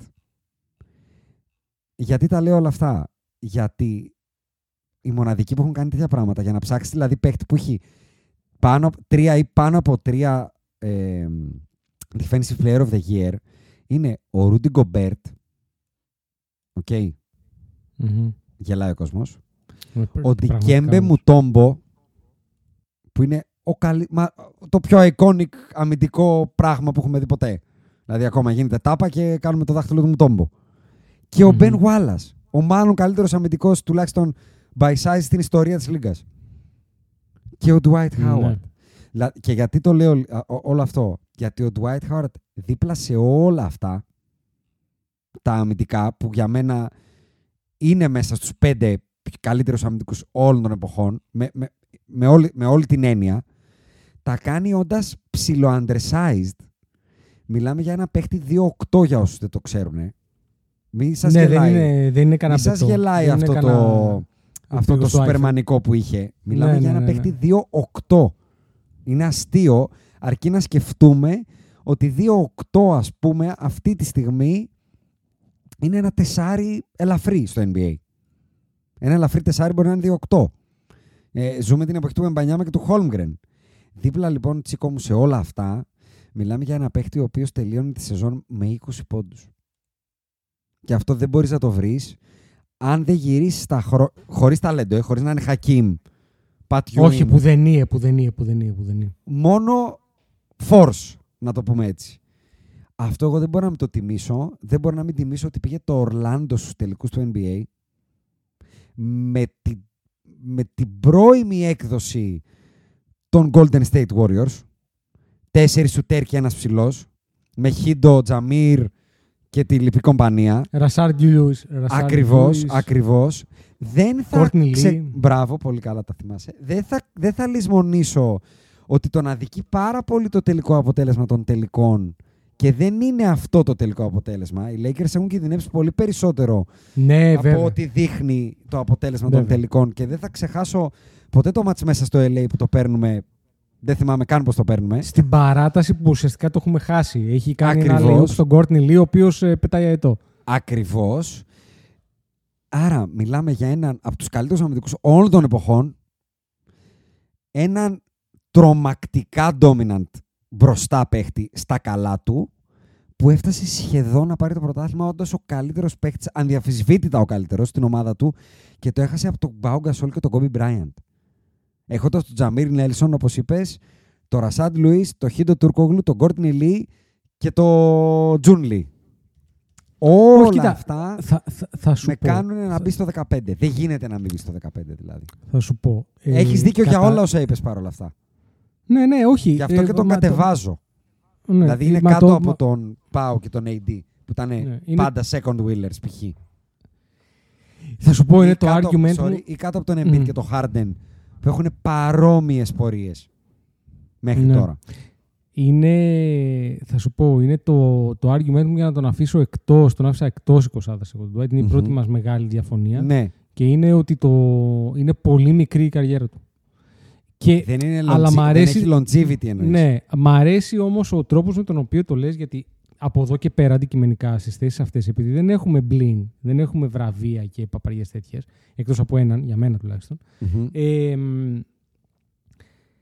από εδώ και πέρα παίζει ρόλο το τι έχεις προσφέρει. Δηλαδή, κατάφερες να πας στα finals, κατάφερες να είσαι πολύτιμος στην ομάδα σου, κατάφερες να είσαι κάτι το οποίο τέλος πάντων ξεχώρισε, γιατί πλέον πρέπει κάπως να ξεχωρίσει κάτι για να μπορείς να μπεις εδώ πέρα. Να σου κάνω ένα τελευταίο για τον Dwight, γιατί θεωρώ λίγο άδικο να πούμε ότι ένας παίχτης που έχει 8 γεμάτες σεζόν στο Ορλάντο, και όντως έχεις δίκιο ότι από όταν φεύγει δεν είναι ποτέ ξανά ο ίδιος, έχει όμως τουλάχιστον 2 ακόμα που παραμένει αυτό το φόρος, απλά για κάποιο λόγο δεν τραβάνει και ομάδες. Δηλαδή στο LA ο τελευταίος που φταίει είναι ο Dwight τότε. Στα πρώτα 1-2 χρόνια στο Houston παραμένει καλός. Καταρχάς είναι All-Star. Δηλαδή είναι All-Star και με το Houston, είναι All-Star και με το LA. Ναι. Δεν σταματάει να είναι καν All-Star. Δηλαδή είναι 10 γεμάτες σεζόν που είναι All-Star caliber, all-first. Δηλαδή, ναι, όχι, το ακούω. Έχει 8-10 παρουσίες, όπως είπα, στις 3 πρώτες ομάδες του NBA. Δεν θα βρεις πολλούς, εργάμωτο. Και σίγουρα δεν θα βρεις αυτούς που τον φάγανε, πιστεύω, στη λίστα σου. Ναι. Α, πολύ πιθανό αυτό. Πολύ πιθανό. Όχι, πάμε. Σίγουρα. Δεν θα να σου πω και το 16. Και το 16 πρέπει να μου πεις, ναι. Ναι. Α, μπράβο. Spoiler. Όχι. Θα στον περιγράψω και αυτόν. Από αυτούς που μένουν, είναι ο αγαπημένος μου. Μακράν. Okay. Και σε pure basketball, ο καλύτερος, όχι all-time great παίκτης όλων των εποχών. Όχι all-time great, από αυτούς τους πιο μελάτους, για πολλούς λόγους. Αλλά που, ρε παιδί μου, το μπάσκετ του δεν έχει να ζηλέψει τίποτα από του Κόμπι. Κοίταξε να δεις, αυτός μόνο ο Καρμέλο θα Ναι. Εντάξει, μόνο ο Καρμέλο θα μπορούσε να... Ο καλύτερος μπασκετμπολίστας της λίστας, για μένα, σε μπάσκετ. Δηλαδή, αν μου γυρίσεις το χρόνο στα κολέγια τους και μου πεις, είναι όλοι αυτοί για να γίνουν draft, και θες τον καλύτερο μπασκετμπολίστα, μπάσκετ. Όχι αυτό που θα φέρει τα περισσότερα πρωταθλήματα, το πιο impactful, το πιο. Μπάσκετ. Να βλέπεις και να είσαι πρόεδρο. Το γίνε πρόεδρος, ρε παιδί μου, γίνε πρόεδρος. Ναι. Καρμέλο Άντονι. Και όπως έχει πει πάρα πολύ ωραία και ένας ακροατής, βάλτε στα παιδάκια την κασέτα του Denver από το 2009, όλα τα καλάθια του Καρμέλου Άντονι, και αφήστε τα να το βλέπουν στο repeat σαν το Clockwork Orange, εκεί ανοιχτά τα μάτια, γουρλωμένα, μέχρι να μάθετε. Και ιδανικά από τη σειρά Lakers Nuggets, που ο Κόμπι έχει ζοριστεί πάρα πολύ με τον Καρμέλο σε εκείνη τη σειρά, βασικά δεν ξεχωρίζει ποιος είναι ο καλύτερος σε εκείνη τη σειρά, και θα καταλάβετε τι εστί Καρμέλο. Δηλαδή κάντε μια ταινιοθεραπεία Lakers Nuggets 2009. Τον έχω, αλλά τον έχω στο 20. Ήταν οριακά να μπει μέσα μαζί με έναν current παίκτη. Ναι. Δεν μπορώ να βάλω το Lillard πάνω από τον Καρμέλο, ρε γαμώτο. Με τίποτα. Εντάξει, το Παλμάρεση όμως, κάτσε. Περίμενε. Δεν μπορώ, ρε. Δεν μπορώ. Ναι, okay. Ποιο Παλμάρε. Ποιο Παλμάρε. Εντάξει, έχει πάρει κάτι Portland αδιανόητα τίποτα ο Λίλαρντ. Τα έχουμε ξαναπεί αυτά στο προηγούμενο podcast, αλλά ο Καρμέλο ήταν κάτι σπουδαίος με οι Knicks που βάλε στα play-off. Οι Knicks. Τους έβαλες στα play-off, δεν πήγες στα κόμματα. Περάσαμε γύρω, και είμαστε οι Knicks, Κάτσε καλά. Δεν θεωρώ ότι για το potential αυτού του παίκτη θα το ακούσω. Έχει κάνει underachieve δραματικά. Και αυτό θα το ακούσω. Σαν κριτική. Ναι. Αλλά μην ξεχνάς ότι αποκλείει τους Celtics. Θα μου πεις ποιους Celtics. Οκ. Αλλά ρε εσύ, λες για τον Λίλαρντ. Πολύ ωραία. Τους άνοιξα τώρα και τους κοιτάω. 10 φορές All-Star ο Καρμέλο, 7 ο Λίλαρντ. Μία φορά All-First ο Λίλαρντ. Καμία ο Καρμέλο. Βέβαια, κολόκατσε, ας πούμε, γιατί έχουμε το LeBron. Εσύ έχεις το LeBron μπροστά σου. Εντάξει, μερικές φορές αυτά τα πράγματα είναι λίγο σχετικά. Δηλαδή, ο Καρμέλο έχει κάτσει σε μία περίοδο που άντε μπες εσύ first team all NBA από τα τέτοια. Και να σου πω και τι έπαιξε ρόλο αντικειμενικά, ότι εκτός του τον αγαπώ, ότι τον άνθρωπο αυτόν τον έχω δει να παίζει με αυτούς συμπαίκτης υπό άλλες συνθήκες στην Dream Team και να είναι ο καλύτερος παίκτης. Εντάξει, αυτό θα το ακούσω. Αλλά ταυτόχρονα και ο Λίλαρντ, αν δεν είχε κολοκάτσει στο Steph Harden, Chris Paul κτλ., θα ήταν 5 φορές first team. Είναι πάρα πολύ κοντά ο Καρμέλο με τον Λίλαρντ στο δικό μου ranking. Ναι. Αλλά πάρε το 17-18 σου. Κάτσε, περίμενε. Πού είμαστε τώρα, κάτι χωρίς. Εγώ ήμουν 15-16 Χάουαρντ Καρμέλο. Και εσύ είπες Λίλαρντ. Καλά, τώρα αρχίζουν τα ωραία. Oh. Γιατί το 16 μου δεν το ξέρεις. Oh.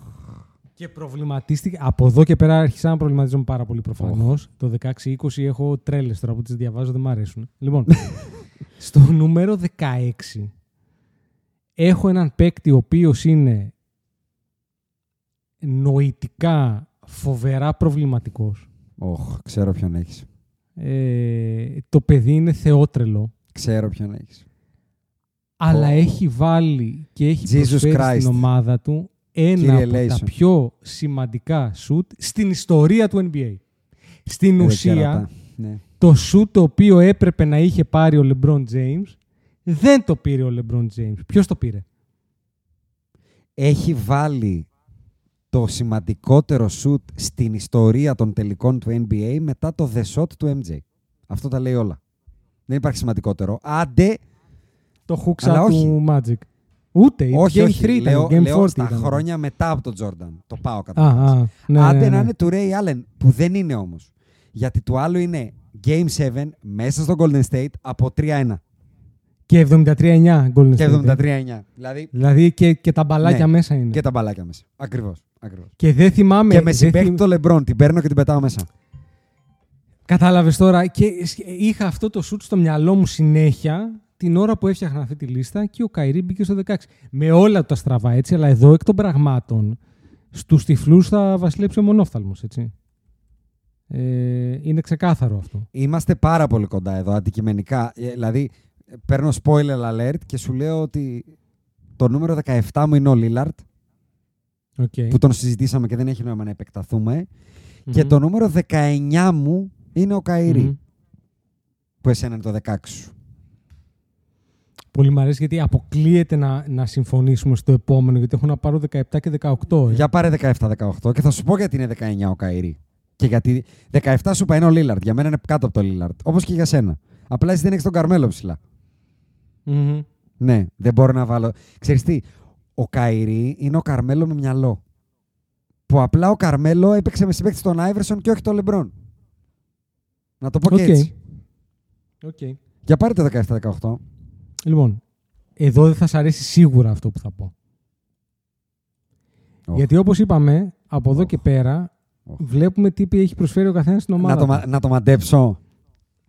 Χωρίς να πω τίποτα. Ναι, θα παίξουμε μάντεψε ποιος. Προφανώς, αυτά είναι τα καλύτερα. Είναι ενεργεία. Προφανώς. Είναι MVP candidate. Αυτή τη στιγμή ναι. Είναι ο Λούκα Ντόνσιτς. Όχι. Α, πάλι καλά. Όχι. Ωραία, εντάξει. Όχι. Και θα σου πω το εξής. Και θα σου πω το εξής. Ο Λούκα Ντόντσιτς στο τέλος δεν μπήκε στην 20η μου. Βέβαια δεν θα σ' αρέσει. Γιατί δεν μπήκε. Ναι. Ωραία, πάρε το 17 σου. Λοιπόν, το 17 μου είναι ο Jason Tatum. Όχι, ρε μαλάκα. Ναι. Το πήγες πολύ χαμηλά, ρε. Δεν το πήγα χαμηλά, ρε. Ο άνθρωπος έχει πάει 5 φορές conference finals. Πάρε καλές 5 να τις κάνεις 10. Και είναι ακόμα 26-27 πόσο είναι. Έλα δεν μωρέ μπορούσα. Τώρα με τον Ταμτούμι. Δεν γινόταν. Δηλαδή, πάρε και το 18 σου και μετά θα κάνω το. Και έχει πάει και finals. Πάρε το 18 σου, σε παρακαλώ. Το 18 μου. Ο Ταμτούμις. Λοιπόν, το 18 μου είναι ένας παίχτης ο οποίος για δηλαδή, μένα... συγγνώμη, όχι, δεν θα το πει. Ο Καρμέλο είναι κάτω από τον Jason Tatum. Θες τώρα να με στείλεις αδιάβαστο. Είναι, ναι. Γιατί είναι. Επειδή ο Καρμέλο πήγε στους τελικούς περιφέρειας με τους Nuggets και έπεσε πάνω στον Kobe, ας πούμε. Και ο άλλος έπεσε στον ημού της Χάιντος. Στο LeBron James. Ο Tatum. Βεβαίως. Πέρασε για να πάει τελικούς στο LeBron James. Όχι, έπεσε πάνω στο LeBron James και δεν πέρασε. Και πήγε τελικούς. Ναι, απλά έχει πέσει και 2-3 φορές στον Μπαμπάκα. Και του έχει κάνει μπαμπάλι, ο Μπαμπάκας. Ναι, αλλά ταυτόχρονα έχει πάει finals, έχει γράψει. NBA finals έχει παίξει. Έχει παίξει στο παρκέ. Όντας ο καλύτερος παίκτης της ομάδας του. Πες το 18 σου να τελειώνει. Λοιπόν, το 18 είναι το μεγαλύτερο what if στην ιστορία του NBA για μένα. Για πες. Που η καριέρα του επιτοπλίστων είναι σκουπιδάτη, αλλά όταν ήταν στο πικ του, τρίβαμε τα μάτια μας. Και επειδή όταν ήταν στο πικ του ήταν κάτι το οποίο ήταν εκπληκτικό. Α, ξέρω ποιον έβαλες, κατάλαβα, εντάξει. Εγώ τον έχω σταματήσει. Και για συναισθηματικούς λόγους εγώ έχω βάλει τον Derek Rose. Ναι, στο νούμερο 18. Δεν μπορώ να τον βάλω. Να τον βάλω, συγγνώμη. Δηλαδή καταλαβαίνω, δεν μπορώ. Θέλω, δεν μπορώ. Αλλά δεν μπορείς. Που λέγει ο Κοντοπίνης. Να σου πω κάτι, δηλαδή αν είναι να τιμωρήσει τον Dwight Howard, για άλλους λόγους, έτσι, δεν μπορώ έναν παίχτη που έπαιξε 4 σεζόν με βάση αυτό που αξίζει για να είναι στη λίστα να τον βάλω μέσα. Ναι, οκ, το ακούω. Έχει 4 σεζόν. 4. Όχι, είναι υποκειμενικό μετά από να σημαίνει. 1, 2, 3, 4. Τι μου είπες λοιπόν, μου είπες Ταματούμα και Derrick Rose που θα τον βάλω. Δηλαδή θα σου δώσω να πεις και 21, γιατί εγώ τον έχω στα What Ifs. Okay. Δηλαδή δεν είναι ότι δεν τον έχω. Απλά δεν τον βάζω στη λίστα. Πάμε. Το 17-18 μου είναι ο Λίλαρντ και σου είπα ότι το 19 μου είναι ο Καϊρή. Γιατί είχα 4 ως τους καλύτερους συμπαίκτες που δεν είναι τέλος πάντων οι καλύτεροι στην ομάδα τους. Πάω AD, Καϊρή και μετά υπάρχει ένας ο οποίος, εντάξει ρε φίλε, δεν γίνεται να μείνεις σε αυτή τη λίστα. Ναι, δεν γίνεται. Και λέγεται Clay Thompson. Αντικειμενικά δεν γίνεται. Είναι ο καλύτερος σουτέρ όλων των εποχών. Που δεν λέγεται Steph Curry. Απλά έπεσε πάνω στο Steph Curry. Ναι, ακριβώς. Δεν χρειάζεται να επεκταθώ το τι έχει κάνει, τι έχουμε ζήσει με αυτόν τον άνθρωπο. Δηλαδή, είναι ένας παίκτης που θα τον λέω στα παιδιά μου και δεν θα το πει. Δηλαδή, είναι πιο ηλεκτρονικό από το Steph Curry. Το ότι έχει βάλει 67 πόντους σε 3 περιόδους χωρίς τρίπλα, ας πούμε. Είναι κάτι το οποίο δεν θα το ξαναδούμε αντικειμενικά. Steph Curry μπορεί ένα παιδί σε 20 χρόνια από τώρα να βγει και να το κάνει. Γιατί είδε το Steph. Αυτό εδώ είναι πάρα πολύ unique. Αυτό που έχει φέρει ο Clay Thompson στο γήπεδο. Θα συμφωνήσω. Και είναι καλύτερο στον Καϊρή. Δεν μπορώ να βάλω τον Καϊρή πάνω του. Για πολλούς λόγους. Έχει περισσότερα πρωταθλήματα, είναι πιο αξιόπιστος. Είναι καλύτερος δεύτερος παίκτης. Είναι τρομακτικός αμυντικός στα καλά του. Ήταν ο καλύτερος αμυντικός της ομάδας του. Ναι. Του δίνες τον καλό παίκτη της αντίπαλης ομάδας και έλεγες τέλεια, τον κλειδώσαμε. Και ναι, μεν δεν έχει βάλει ο Clay, για να προσεπίρρωσαν αυτό που λες, δεν έχει βάλει μεν σουτ σαν του Καϊρή, αλλά από την άλλη τους έχει σώσει τον γκόλο πολύ χοντρά σε εκείνο το παιχνίδι με την Οκλαχώμα. Δηλαδή... Τι πλάκα κάνεις ρε. Είναι the Clay Thompson game. Ναι, είναι... Βασικά είναι το game... αδιανόητο. Ψάξτε το, όσοι δεν το ξέρετε, το Game 6, τον Conference Finals του 2016. Game 6 Clay Thompson δεν τον λένε, άλλωστε. Γιατί το έχει κάνει πολλές φορές. Ναι, στο Game 6. Στο Game 6 το έχει κάνει πολλές φορές. Οπότε εκεί έχω φτάσει εγώ στο 19 μου. Δηλαδή είχα 15 παίχτες που ήταν οι καλύτεροι παίχτες της ομάδας τους, αυτοί που αναφέραμε, και 4 μαζί με τον Τεπέ που είναι με αστερίσκο γιατί Finals MVP είναι Finals MVP, που είναι οι δεύτεροι καλύτεροι της ομάδας τους. Προφανώς καλύτερος είναι ο Duncan, έτσι για να μην παρεξηγηθώ. Και έτσι έφτασε στο 19. Να πούμε και τα draft class. Πάου είχαμε πει 1, AD 12, Howard 4, Carmelo 3, Lillard 12, Clay Kyrie 11 και 2. Ναι. Σε ένα πολύ καλό draft class. Και πάμε στο 20 που εγώ έχω τον Καρμέλο και θα σου πω και το 20 μισό μετά. Αλλά εδώ πες μου το 20 σου. Εδώ προβληματίστηκα πάρα πολύ. Εσύ λοιπόν, ο μοναδικός παίκτης που εγώ δεν τον έχω στη λίστα μου και τον έχεις εσύ είναι ο Ταμτούμ. Ναι, και ο Ρόουζ. Αλλά δεν το μετράμε. Ναι. Δεν τον θα μετράω, πραγματικά. Θα πάμε μέχρι 21, πάμε. Ναι, ναι, δεν τον μετράω. Ναι. Και, γιατί αν τον βγάλεις θα βάλεις τον Χάουαρντ. Αυτό εννοώ. Δεν γίνεται να μην το βάλεις. Σωστά. Αυτό εννοώ. Σωστά. Εγώ στο 20 μου, ακριβώς επειδή δεν είχα clear cut leader, έβαλα τους honorable mentions. Θες να πούμε τα honorable mentions, λοιπόν? Όχι, βέβαια μου βάλεις έναν. Θες να τον ρίξω? Ναι, ρίξε μου έναν. Ωραία. Και να είναι και λίγο spicy. Δεν γίνεται. Τρέπομαι που το έκανα. Εντάξει, πιο spicy. Έβαλες τον Λούκα. Έβαλα τον Ντόνσιτς. Έβαλες το Λουκουμά. Τον έχω στο 20,5. Δεν πρέπει να ντρέπεσαι. Γιατί αντικειμενικά εκεί ανήκει.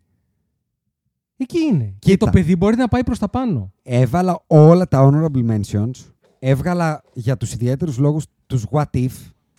Mm-hmm. Και δεν μπορούσα να βρω κανένα λόγο που κάποιος θα μου πει ρε αυτόν, όχι τον Ντόνσιτς. Λοιπόν, βρήκα έναν παίκτη τον οποίο θα μπορούσα να βάλω εδώ. Που θα είναι επίσης πολύ spicy. Ναι. Όχι, δηλαδή αμφιταλαντεύτηκα στο 20. Όχι, μωρέ, μην το πεις. Ποιον μην το πεις καν, μην μας χαλάσει το podcast. Μόνο που θα πεις το όνομά του. Ποιον? Το μοναδικό MVP που δεν έχουμε βάλει.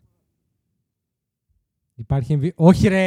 Θα βάλω τώρα. Εδώ μιλάμε για μπασκετμπολίστες. Ένας μπασκετμπολίστας, ο οποίος άμα τα βάλεις κάτω, το παλμαρέ του τελικά είναι λίγο καλύτερο από όσο νόμιζα. Ένας παίκτης ο οποίος είναι λίγο. Όχι, αυτός είναι στα honorable mentions, αλλά δεν είναι για να πει. Για ρίξτον, δεν θα κάνω άλλο guess. Πιο all around παίχτης, εν ενεργεία. Τον έχουμε... Ο πιτσιπιτζίδης. Ναι. Το πιτσιπιτζίδη, μωρέ. Ρε εσύ, ξεχνάμε την Ινδιάνα. Δεν ξεχνάω. Φτάσαμε μέχρι τέλους το Λεμπρόν. Μέχρι τέλους τον πήγαμε. Μέχρι τέλους τον πήγαμε. Δεν πήγαινε παραπάνω. Με το Ρόι Χίμπερτ, ρε, και τον Ντάρεν Κόλισον. Και τον Ντάνι Γκρέιντζερ. Δεν πήγαινε άλλο, Μπιτζιπιτζίδης. Εντάξει. Τον έχει πετύχει ο Ντέιμ Λίλαρντ και τον έχει χαιρετήσει. Άστο. Ναι, εντάξει. Αμφιταλαντεύτηκα σε αυτή τη θέση, αμφιταλαντεύτηκα με τον Μπιτζιπιτζίδη. Να σου πω, λοιπόν. Αφού αρχίσουμε να ανοίγουμε το σεντούκι τώρα, ωραία. Θα σου το πω διαφορετικά. Αν βάλεις το παλμαρέ του Πολ Τζόρτζ στα ίδια χρόνια που παίζει αυτή τη στιγμή ο Λούκα Ντόντσιτς, ο Πολ Τζόρτζ κερδάει. Δεν θα διαφωνήσω. Απλά επειδή έχω δει το μετά. Εντάξει, το έχω δει. Καλώς, κακώς περιμένω ότι ο Λούκα κάποια στιγμή θα δυνατήσει και θα βάλει μυαλό, γιατί ούτε φέτος το έχει κάνει. Spoiler alert. Όχι, ρε, εντάξει. Μιας και το ρίξαμε λοιπόν έτσι όλο στον κουβά. Honorable mentions έχω. Zion Williamson στο 19. Δεν μπορεί να περάσει τα παίξει όμως. Ναι, όχι. Δεν έχει παίξει καν. Το ίδιο θεωρητικό, γιατί θέλω να τους πετάξω μία που θα τους πω, μία που δεν υπάρχουν. Τους δύο απατεώνες του μπάσκετ, το Russell Westbrook και το Morant, θεωρητικά θα έπρεπε να τους συζητήσουμε, αλλά δεν θέλω καν να τους συζητάω. Εγώ δεν μπαίνω καν στη διαδικασία, δεν έχω τέτοιους. Μπράβο. Ο Morant και αυτός στο draft class του 19, μαζί με τον Lion. Και ο απατεώνας του 8, έτσι για λόγους ιστορίας. Και μετά μου έμεναν λοιπόν οι κανονικοί μπασκετμπολίστες που μου μένανε είτε ως δεύτερη-τρίτη καλύτερη στο draft class τους, είτε οι καλύτεροι από το κάθε draft class. Για να σορτάρω. Έχω λοιπόν τον Λούκα το 18. Έχω τον απατεώνα. Όχι, συγγνώμη, ο απατεώνας είναι το 9, είπαμε. Έχω τον Νταμτούμι το 17, τον Μπεν Σίμονς το 16, τον Ντέβιν Μπούκερ το 15, και μετά έχω το 10 τον Πιτζιπιτζίδη, που είπες και εσύ, το 6 τον Γκαλ Λάουρι, το 2 αμφιταλαντεύομαι πάρα πολύ μεταξύ Αμάρε Στούνταμαρ και Γιάο Μινγκ. Ποιος είναι ο καλύτερος του draft class? Ναι, και ο Γιάο, κατά τη γνώμη μου. Θα το ακούσω, δεν θα σε κοντράρω. Ναι. Και το 0 που το είπες και εσύ, ο Κένιον Μάρτιν. Ξαναξεκινάω από το ανάποδα λοιπόν. Κένιον Μάρτιν δεν μπορώ να τον βάλω. Όχι. Το Γιάο Μινγκ, ούτε τον Αμάρε, δεν μπορώ να τους βάλω. Τους έχω στα honorable mentions όμως εγώ. Ναι, όχι. Όλοι αυτοί είναι honorable mentions. Ναι, λίγο ή πολύ. Αλλά σου λέω πως κατέληξα και στο 20 λίγο τώρα. Ναι. Καλ Λάουρι, παρότι έχει πρωτάθλημα, οκ. Μπεν Σίμονς τον πετάω, οκ. Άστονα. Ιδιαίτερη περίπτωση μπασκετμπολίστα. Για πολλούς λόγους. Δεν, άστο. Και δεν έχω πει και δύο ακόμα. Το Ραζόν που στον ανέφερα και τον Ντεμάρ Ντερόζαν. Τους έχω και τους δύο. Ο Ραζόν, ο Ντεμάρ, ο Λούκα, ο Ταμτούμ, ο Μπούκερ, ο Πολ Τζόρτζ, ο Μπούκερ, ο Ταμτούμ, ο Ρόντο, ο Ντερόζαν και ο Ντόνσιτς ήταν το πραγματικό μου shortlist και τα πραγματικά honorable mentions. Ναι. Δεν έβαλα τον Πιτσιπιτζίδη για τους λόγους που σου είπα. Δεν έβαλα τον Devin Booker γιατί έκανε τρομακτικό τσόκ στους τελικούς. Παρότι ήταν καλός, δεν ήταν όσο έπρεπε για να τον βάλω εδώ. Και αυτό που του έχει κάνει ο Λούκα δεν ξεπλένεται. Αλήθεια είναι. Δεν ξεπλένεται. Άρα τουλάχιστον δεν μπορώ να βάλω από πάνω τον Booker. Πάνε οι δυο τους. Booker το 15 είπαμε Πιτσιπιτζίδη στο 10. Το Νταμτούμι. Έλα μωρέ τώρα. Ο άλλος έχει πάει τελικούς δύσεις. Δεν έχει κάνει κάτι λίγο. Ποιος? Ο Λούκα. Με ένα ασκέρι επίπεδο Portland. Ναι ρε, ο άλλος έχει πάει Εκτός του Πορζίνγκης έχει πάει 5 φορές conference finals και 1 finals. Εντάξει, έχουν πάει, αυτά τα έχουν κάνει και με τον Isaiah Thomas και μετά. Είναι η Βοστόνη, είναι αυτά τα συχάματα. Η Τορόντο των πλουσίων. Ρε, μαζί σου. Αλλά η Τορόντο των πλουσίων. Άμα θες να μου βάλεις έναν από τους Celtics. Είναι πολύ μεγάλο. Άμα θες να μου βάλεις έναν από τους Celtics, βάλε μου το Ραζόν Ρόντο. Ένα εκπληκτικό μπασκετμπολίστα. Δεν μπορώ, θα σου το πω και διαφορετικά. Δεν μπορώ να επενήσω τον Λούκα, ο οποίος 1 φορά έφτασε στα Conference Finals. Ναι. Και γενικά το υπόλοιπο παλμαρέ του είναι το ολόκληρο τίποτα, ενώ στα playoffs. Πάνω από έναν παίκτη όπως έχει πάει 5 Conference Finals και 1 φορά στα Finals. Δεν μπορώ. Sorry. Μπορώ. Καλός, κακός, εγώ δεν μπορώ. Όσο κόμπλεξ και να έχουμε τους Celtics, δεν μπορώ. Honorable mention... Ναι, πάμε. Πες. Honorable mentions, εγώ σε αυτά που είπες δεν έχεις πει ένα όνομα το οποίο εγώ το έχω γενικά στα honorable mentions. Για πες. Απλά ήταν για λόγους υγείας δεν μπόρεσα να παίξω παραπάνω. Στα what if θα τον έχω ρε. Έχουμε άλλα what if. Έχω 3 what if εγώ. Οκ, πάμε. Τελευταίο honorable mention που αξίζει να συζητηθεί, ο DeMar. Είναι ο πιο non-superstar τρομερός παίκτης από όλους όσους έχουμε συζητήσει. Ή να το πω αλλιώς. Αν του τα έφερνε έτσι η ζωή θα μπορούσε να είναι ένας Paul Pierce. Δεν νομίζω ότι είχε το gravitas. Το oomph. Ρε παιδάκι μου τις μπάλες, ναι, να το πω διαφορετικά, ναι, για να είναι Paul Pierce. Ναι, το ακούω. Δηλαδή αυτό που μας έχει κάνει ο Paul Pierce στο Game 4 του 2008 δεν θα μπορούσε να το κάνει ο DeMar DeRozan. Όχι, δεν θα Ξέρουμε μπορούσε. Τον DeMar DeRozan στα play-off τι είναι. Δεν συμφωνώ. Θα το μάθουμε τώρα. Ναι. Με κάλυψες. Πραγματικά με κάλυψες. Πάμε, πάρε δικά σου. Από εκεί και έπειτα υπάρχει μια άλλη λίστα την οποία έχω, που είναι αν το κάνουμε revise αυτό σε 5 χρόνια, ποιοι θα έχουν μπει μέσα. Λοιπόν, να πω εγώ τα 3 what ifs μου. Ναι, βεβαίως. Θες να τα βάλω με κατάταξη σημασία, ας τα βάλω έτσι. Όπως θες βάλτε. Derek Rose. Προφανώς. Draft Class 2008, μακράν ο καλύτερος παίκτης. Και είναι φοβερό, είναι 3 συνεχόμενα draft class. 6, 7, 8. Νούμερο 2 για μένα είναι ο Brandon Roy. Μ' αρέσει. Draft class του 2006. Όσοι δεν τον έχετε δει τον Brandon Roy, θα σας πω ότι ήταν πραγματικά Kobe Light. Δηλαδή μιλάμε για ένα αδιανόητο διάρρη. Ισχύει. Δηλαδή στα καλά του ο Brandon Roy δεν νομίζω ότι έχει να ζηλέψει κάτι από όλους όσους είναι τέτοιου είδους διάρκεια. Δηλαδή, Κόμπι, Τιμάκ, όλοι είναι σε αυτό το echelon. Δηλαδή, το trajectory του είναι για εκεί.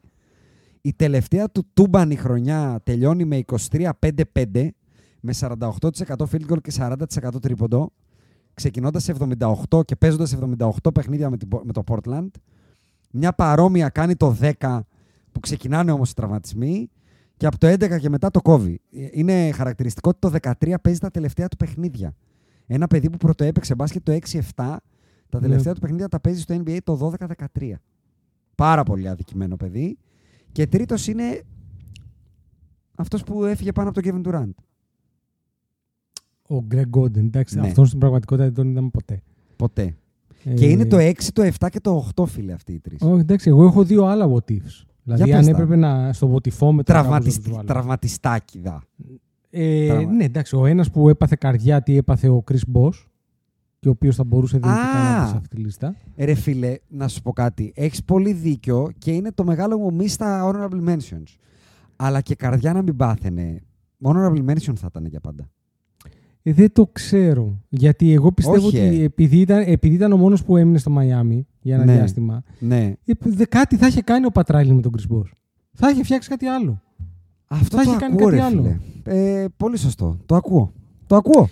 Και το άλλο ότι το οποίο θεωρώ ότι αν δεν είχε θέματα υγείας θα μιλάγαμε εντελώς διαφορετικά για την καριέρα του, είναι ο Κρίσταφος Πορζίνγκης, ο οποίος αν δεν είχε γυαλίνα γιγόνατα, όταν είχε έρθει στο NBA, τρίβαμε τα μάτια μας και παίζαμε το βιολί μας.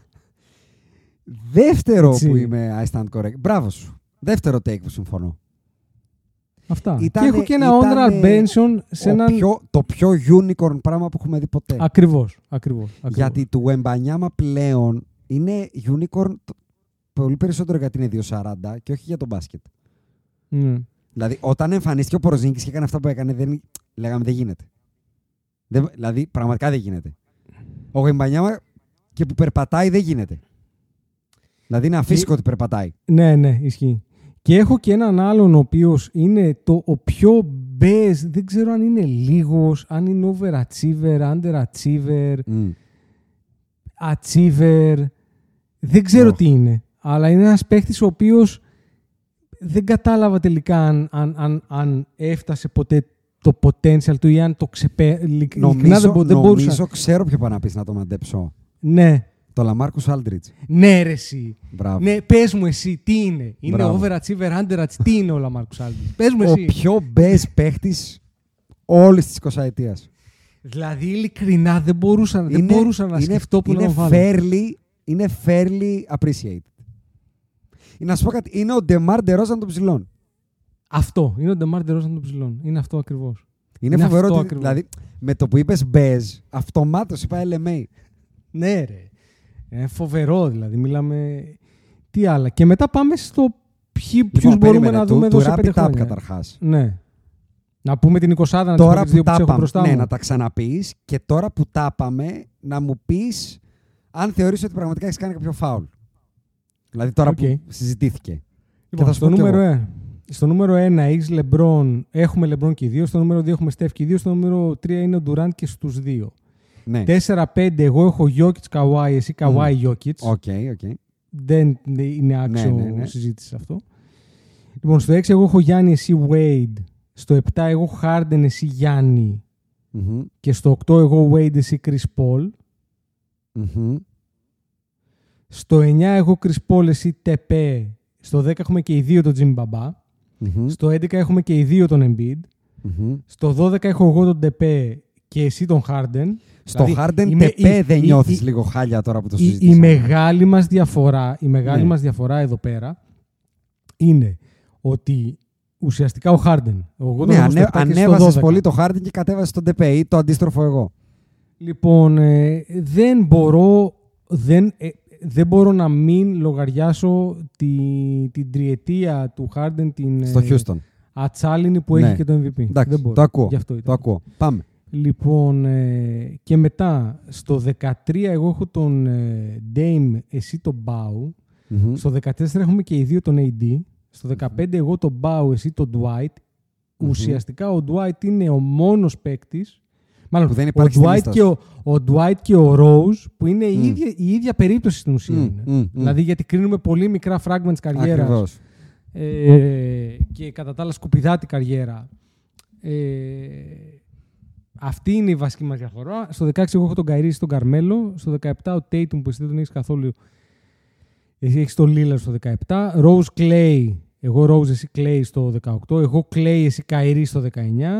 Εγώ Carmelo, εσύ Luka στο 20. Εγώ τον Carmelo τον έχω 20,5. Mm-hmm. Ουσιαστικά λοιπόν οι διαφορές μας είναι οι εξής. Dwight, Rose, Luka, Tatum. Σωστά.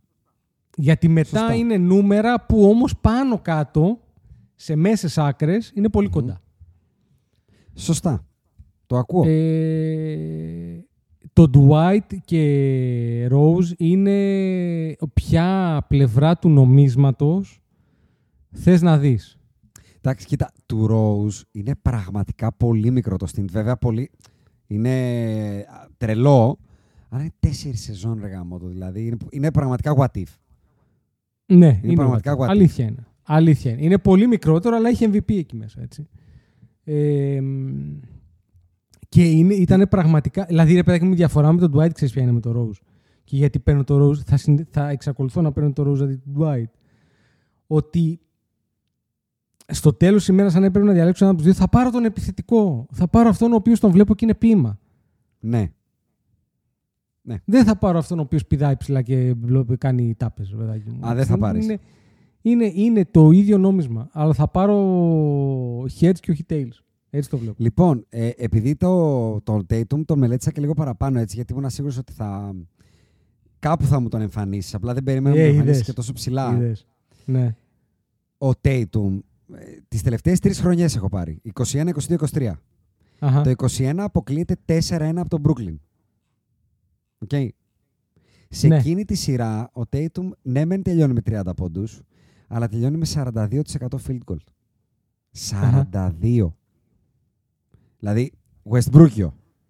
Και έχασε 4-1, ξαναλέω. Ωραίο, σκουπιδάτο. 4-1 έχασε, έτσι, ισοπεδώθηκε. Το 22 στους τελικούς με τους Golden State Warriors τελειώνει με ένα μεστό 36,7 field goal και είναι δεύτερος σκόρερ της ομάδας του. Δεύτερος πίσω από τον Jaylen Brown. Και τρίτον, πέρσι με τους Miami Heat, όπου τον Αυτόνιο Μπαμπάς και ο Caleb Martin και οι λοιποί, που είναι η καλύτερη του, ας πούμε, σειρά, να το πούμε έτσι, από όλες αυτές, τελειώνει με ένα μεστό 23,4% από το τρίποντο. 23,4%. Δεν μπορώ λοιπόν έναν τόσο grandiosely underachieving παίχτη, όποτε βρίσκει τα σκούρα απέναντί του, να του δώσω εγώ πάνω από τον Λούκα, που όσο και να τον κριτικάρω, ό,τι και να λέω, όταν ξεκινάει η σειρά και παίζει ο Λούκα Ντόνσιτς, ακόμα και τον Kawhi Leonard να έχει απέναντι, θα σου κάνει αυτό που δεν σ' αρέσει να σου κάνουν. Mm. Ο Λούκα Ντόνσιτς. Θα σου πω τον αντίποδα, γιατί με βάζεις τώρα σε μια δύσκολη θέση να πρέπει να υπερασπιστώ. Ναι, πάρε δικά σου. Παρ' όλα αυτά θα το κάνω. Ότι έκανε underachieve στα finals, αλλά έφτασε στα finals. Και έφτασε σε εκείνα τα finals, αν θυμάμαι καλά, είναι η χρονιά που παίρνει ένα πολύ παπαράτο παιχνίδι μες στο Milwaukee. Συμφωνούμε. Νομίζω είναι Game 6 που το Milwaukee άμα κερδίσει περνάει. Πολύ σωστά. Και εμφανίζεται ένα Tatum ο οποίος κάνει ένα διανόητο παιχνίδι. Εκεί που είπαμε ότι θύμισε τον Kobe Bryant. Ακριβώς. Που έχουμε γράψει αυτό το podcast. Λοιπόν, και ναι, είναι underachieving, αλλά δεν τον έβαλα τον άνθρωπο τον έβαλα στο νούμερο 17. Δεν τον έβαλα... Ναι, αλλά αυτό λέω, το ότι είναι σε άλλη περιφέρεια και έχει πάει τελικούς, ενώ ο άλλος έχει πάει μόνο στους δυτικής περιφέρειας τελικούς, ναι, είναι λίγο και συγκυριακό ρε γάμο το, δηλαδή... Ρε παιδάκι μου, μαζί όσο σου, και να δεν θα διαφωνήσω. Και όσο και να γύρισα τις σειρές, γιατί πήγα και πιο πίσω στον Tatum. Το 20, που πάλι του κάνει ο μπαμπάς αυτό που δεν του αρέσει να του κάνουνε, τελειώνει τη σειρά με 41% field goal, ξανά, και το 19 που τρώει το 4-1 από τον Γιάννη τον Αντετοκούμπο. Ο κύριος Tatum παίζει συμπαίκτης του Καϊρή, okay, και έχει σε εκείνα τα 5 παιχνίδια, θα μου πεις είναι νέος. Ναι, είναι νέος, okay. Έχει 12 πόντους μέσο όρο στα εκείνα τα 5 παιχνίδια, 12! Με μέσο όρο 36% field goal και 12,5% τρίποντο. Δηλαδή είναι άστα. 19, 20, 21, 22, 23, όποτε η Βοστόνη πίνει την πιπίλα, σε οποιαδήποτε στιγμή της κάθεται, από τους τελικούς μέχρι τον πρώτο γύρο των play-off, ο Tatum είναι για τα σκυλιά. Πρέπει οπωσδήποτε να κάνει το over the hump. Θα μου πεις, ναι, αλλά ρε μάγκα, αν είχε κάνει το over the hump με τους Golden State, θα είχαν πάρει το πρωτάθλημα. Εγώ δεν θέλω το over the hump να πάρει το πρωτάθλημα. Θέλω το over the hump αυτό που έκανε ο Jimmy Μπαμπάς με τους Lakers και έχασε το πρωτάθλημα. Που ένιωθα ότι το καλύτερος παίκτης του παρκέ είναι ο Jimmy Butler. Και έπαιζε απέναντι στο LeBron και στον AD. Το έκανε τότε με το Milwaukee για μένα. Το έκανε, λες. Το έκανε και πήγε στα finals. Μετά πατήσαμε το τσόφλι. Αλλά γι' αυτό λέω εδώ που φτάνουμε. Εντάξει, είναι μεγάλο τσόφλι. Ναι, αλλά όταν φτάνουμε σε αυτό το σημείο για να συζητάμε για τις θέσεις 17, 18, 19, 20 Ναι. Και το θέμα είναι ότι φτάσαμε στα finals, αλλά δεν κερδίσαμε. Γι' αυτό ίσως το νούμερο 17, 19, 20. Εγώ λοιπόν θεωρώ ότι τα achievements συνολικά, το τι έχει, που έχει φτάσει ο Tatum συγκριτικά με τον Λούκα αυτή τη στιγμή. Ο Λούκα δεν μπήκε πέρσι, δεν πήγε καν στα play-off. Ναι. Ούτε στα play-in. Ναι. Το ακούω. Έτσι. Ναι, το στη Δύση, ναι, όλα αυτά, αλλά εντάξει. Βρήκα το μάτς, έχει 46 πόντους με 17 στα 32, 7 στα 15 τρίποντα. Είναι δύο overhyped παίκτες που από τους δύο είναι πιο achieved, αν θες, σε ομαδικό επίπεδο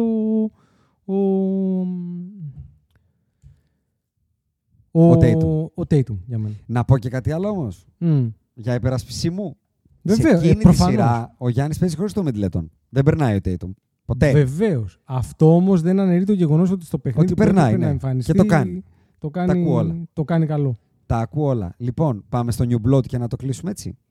Ναι, βεβαίως. Να σου πω ποιους εγώ έχω ξεχωρίσει ανά draft class. Α, δεν το έχω πάει ένα draft class. Εγώ έχω σημειώσει αυτό που έχω ξεχωρίσει. Έχεις. Λοιπόν, είναι. Που είναι.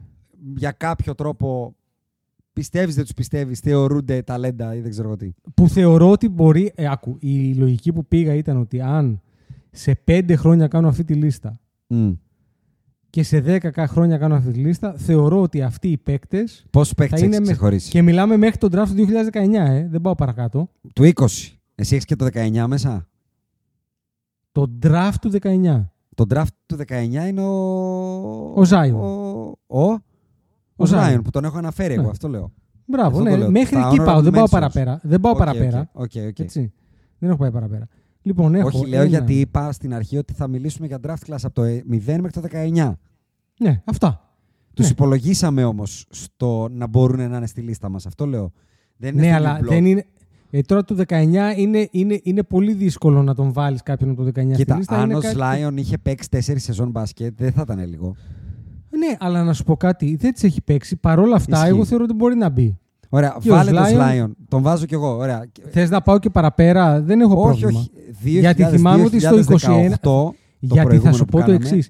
Επειδή εγώ είχα ξεκινήσει αρχικά να κάνω τη λίστα μέχρι το 23. Στον draft του 21 και στον draft του 22 έχω 0. Δεν έχω σημειώσει όνομα. Δεν έχω σημειώσει όνομα. Έχω από το 2002. Το 2020. Από το 2020 στην πραγματικότητα έχω έναν. 3 έχεις όμως. Το ξέρω. Ναι, έχω 3, αλλά έναν που μπορώ να σου πω ότι ξέρεις τι, μπορώ να τον δώσω αυτή τη λίστα. Λοιπόν, έλα, πάμε, θα στα πω εγώ. Edwards. Έχεις τον Zion από το 19. Ναι. Έχεις τον Anthony Edwards, τον LaMelo και τον Haliburton από το 20. LaMelo και Haliburton, άμα με βάλεις αυτή τη στιγμή να βάλω το χέρι μου στη φωτιά ότι μπορούν να μπουν στη λίστα, θα σου πω όχι. 99% αυτά τα δύο παιδιά δεν θα είναι στη λίστα. Ναι. 99%. Δεν μπορώ να δω με ποιον τρόπο ο LaMelo Ball και ο Haliburton θα είναι σε αυτή τη λίστα. Δεν λέω ότι είναι κακοί παίκτες, για το LaMelo μπορεί και να το λέω. Αλλά για το Haliburton λέω το παιδί είναι κακός παίκτης. Θεωρώ ότι δεν είναι αυτού του caliber. Τι να κάνουμε τώρα. Δεν βλέπω το potential να είναι top 20 παίκτης drafted από το 20. Δηλαδή τι θα κάνει ο Haliburton, θα περάσει τον Carmelo, τον Clay, τον Tatum, τον Kyrie, τον Gasol, τον AD. Ποιον από αυτούς θα περάσει? Κανέναν.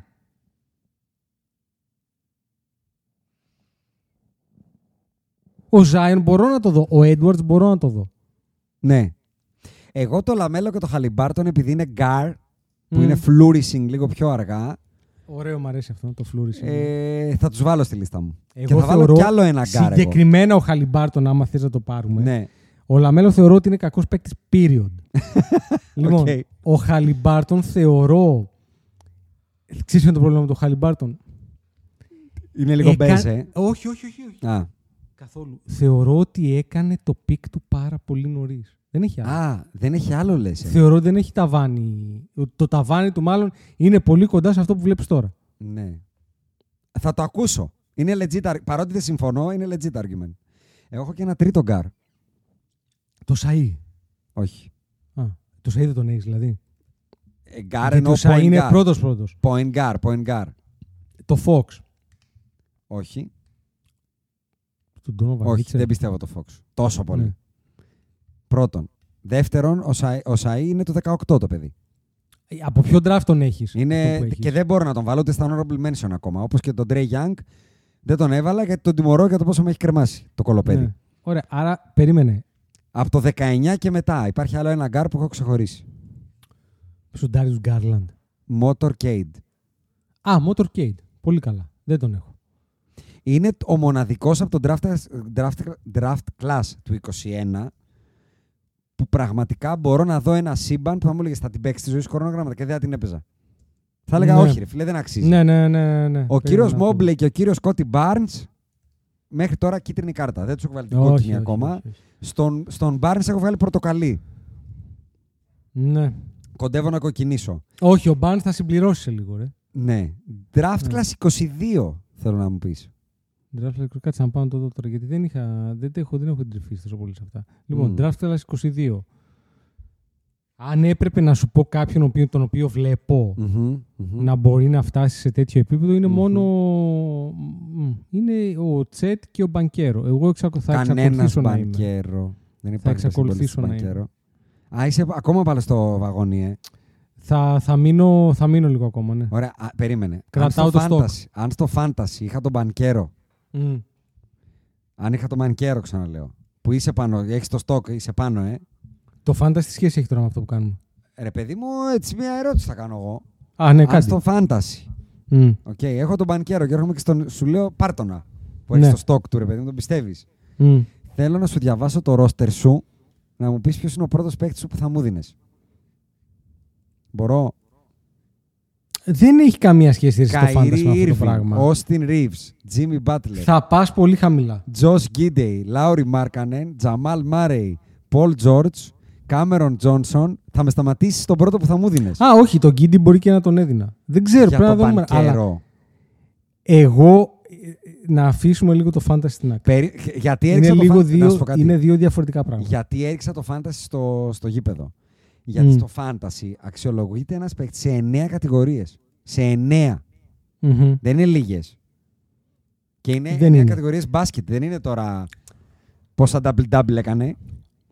Μιλάμε λοιπόν για ένα παίχτη, ο οποίος αυτή τη στιγμή που μιλάμε, στη σεζόν έχει ξεκινήσει με 37,5% field goal, 55,6% βολές με 6 προσπάθειες, δεν βάζει τρίποντο το παιδί, έχει 0,3 τρίποντα, δεν έχει shoot, δεν παίρνει rebound, έχει κάτω από 6, στις assist δεν είναι κάποιος Ben Simmons, δίνει 4,7, έχει 0 τάπες μέχρι τώρα στη σεζόν, έχει κάνει 0, έχει ένα κλέψιμο και 11 πόντους.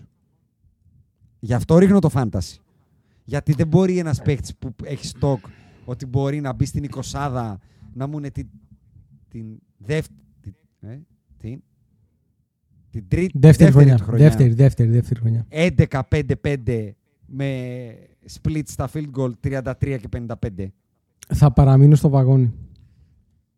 Άντε να παραμείνεις. Εγώ παρόλα αυτά έχω το hot take μου, το οποίο είναι και το transition για το επόμενο podcast. Τσέτ Χόλμγκρεν. Αυτό θα έλεγα, ναι. Βίκτορ Βεμπανιάμα.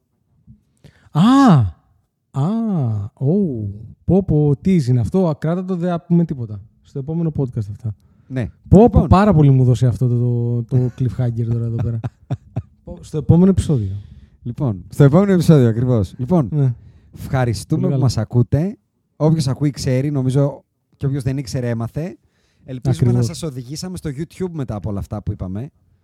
Αυτός είναι ο σκοπός, ναι. Και τα λέμε την άλλη εβδομάδα με Κώστα Πελεχρίνη. Αυτό. Και η Σάλα με Υγιάν. Όποιος ακούει ξέρει. Γεια σας.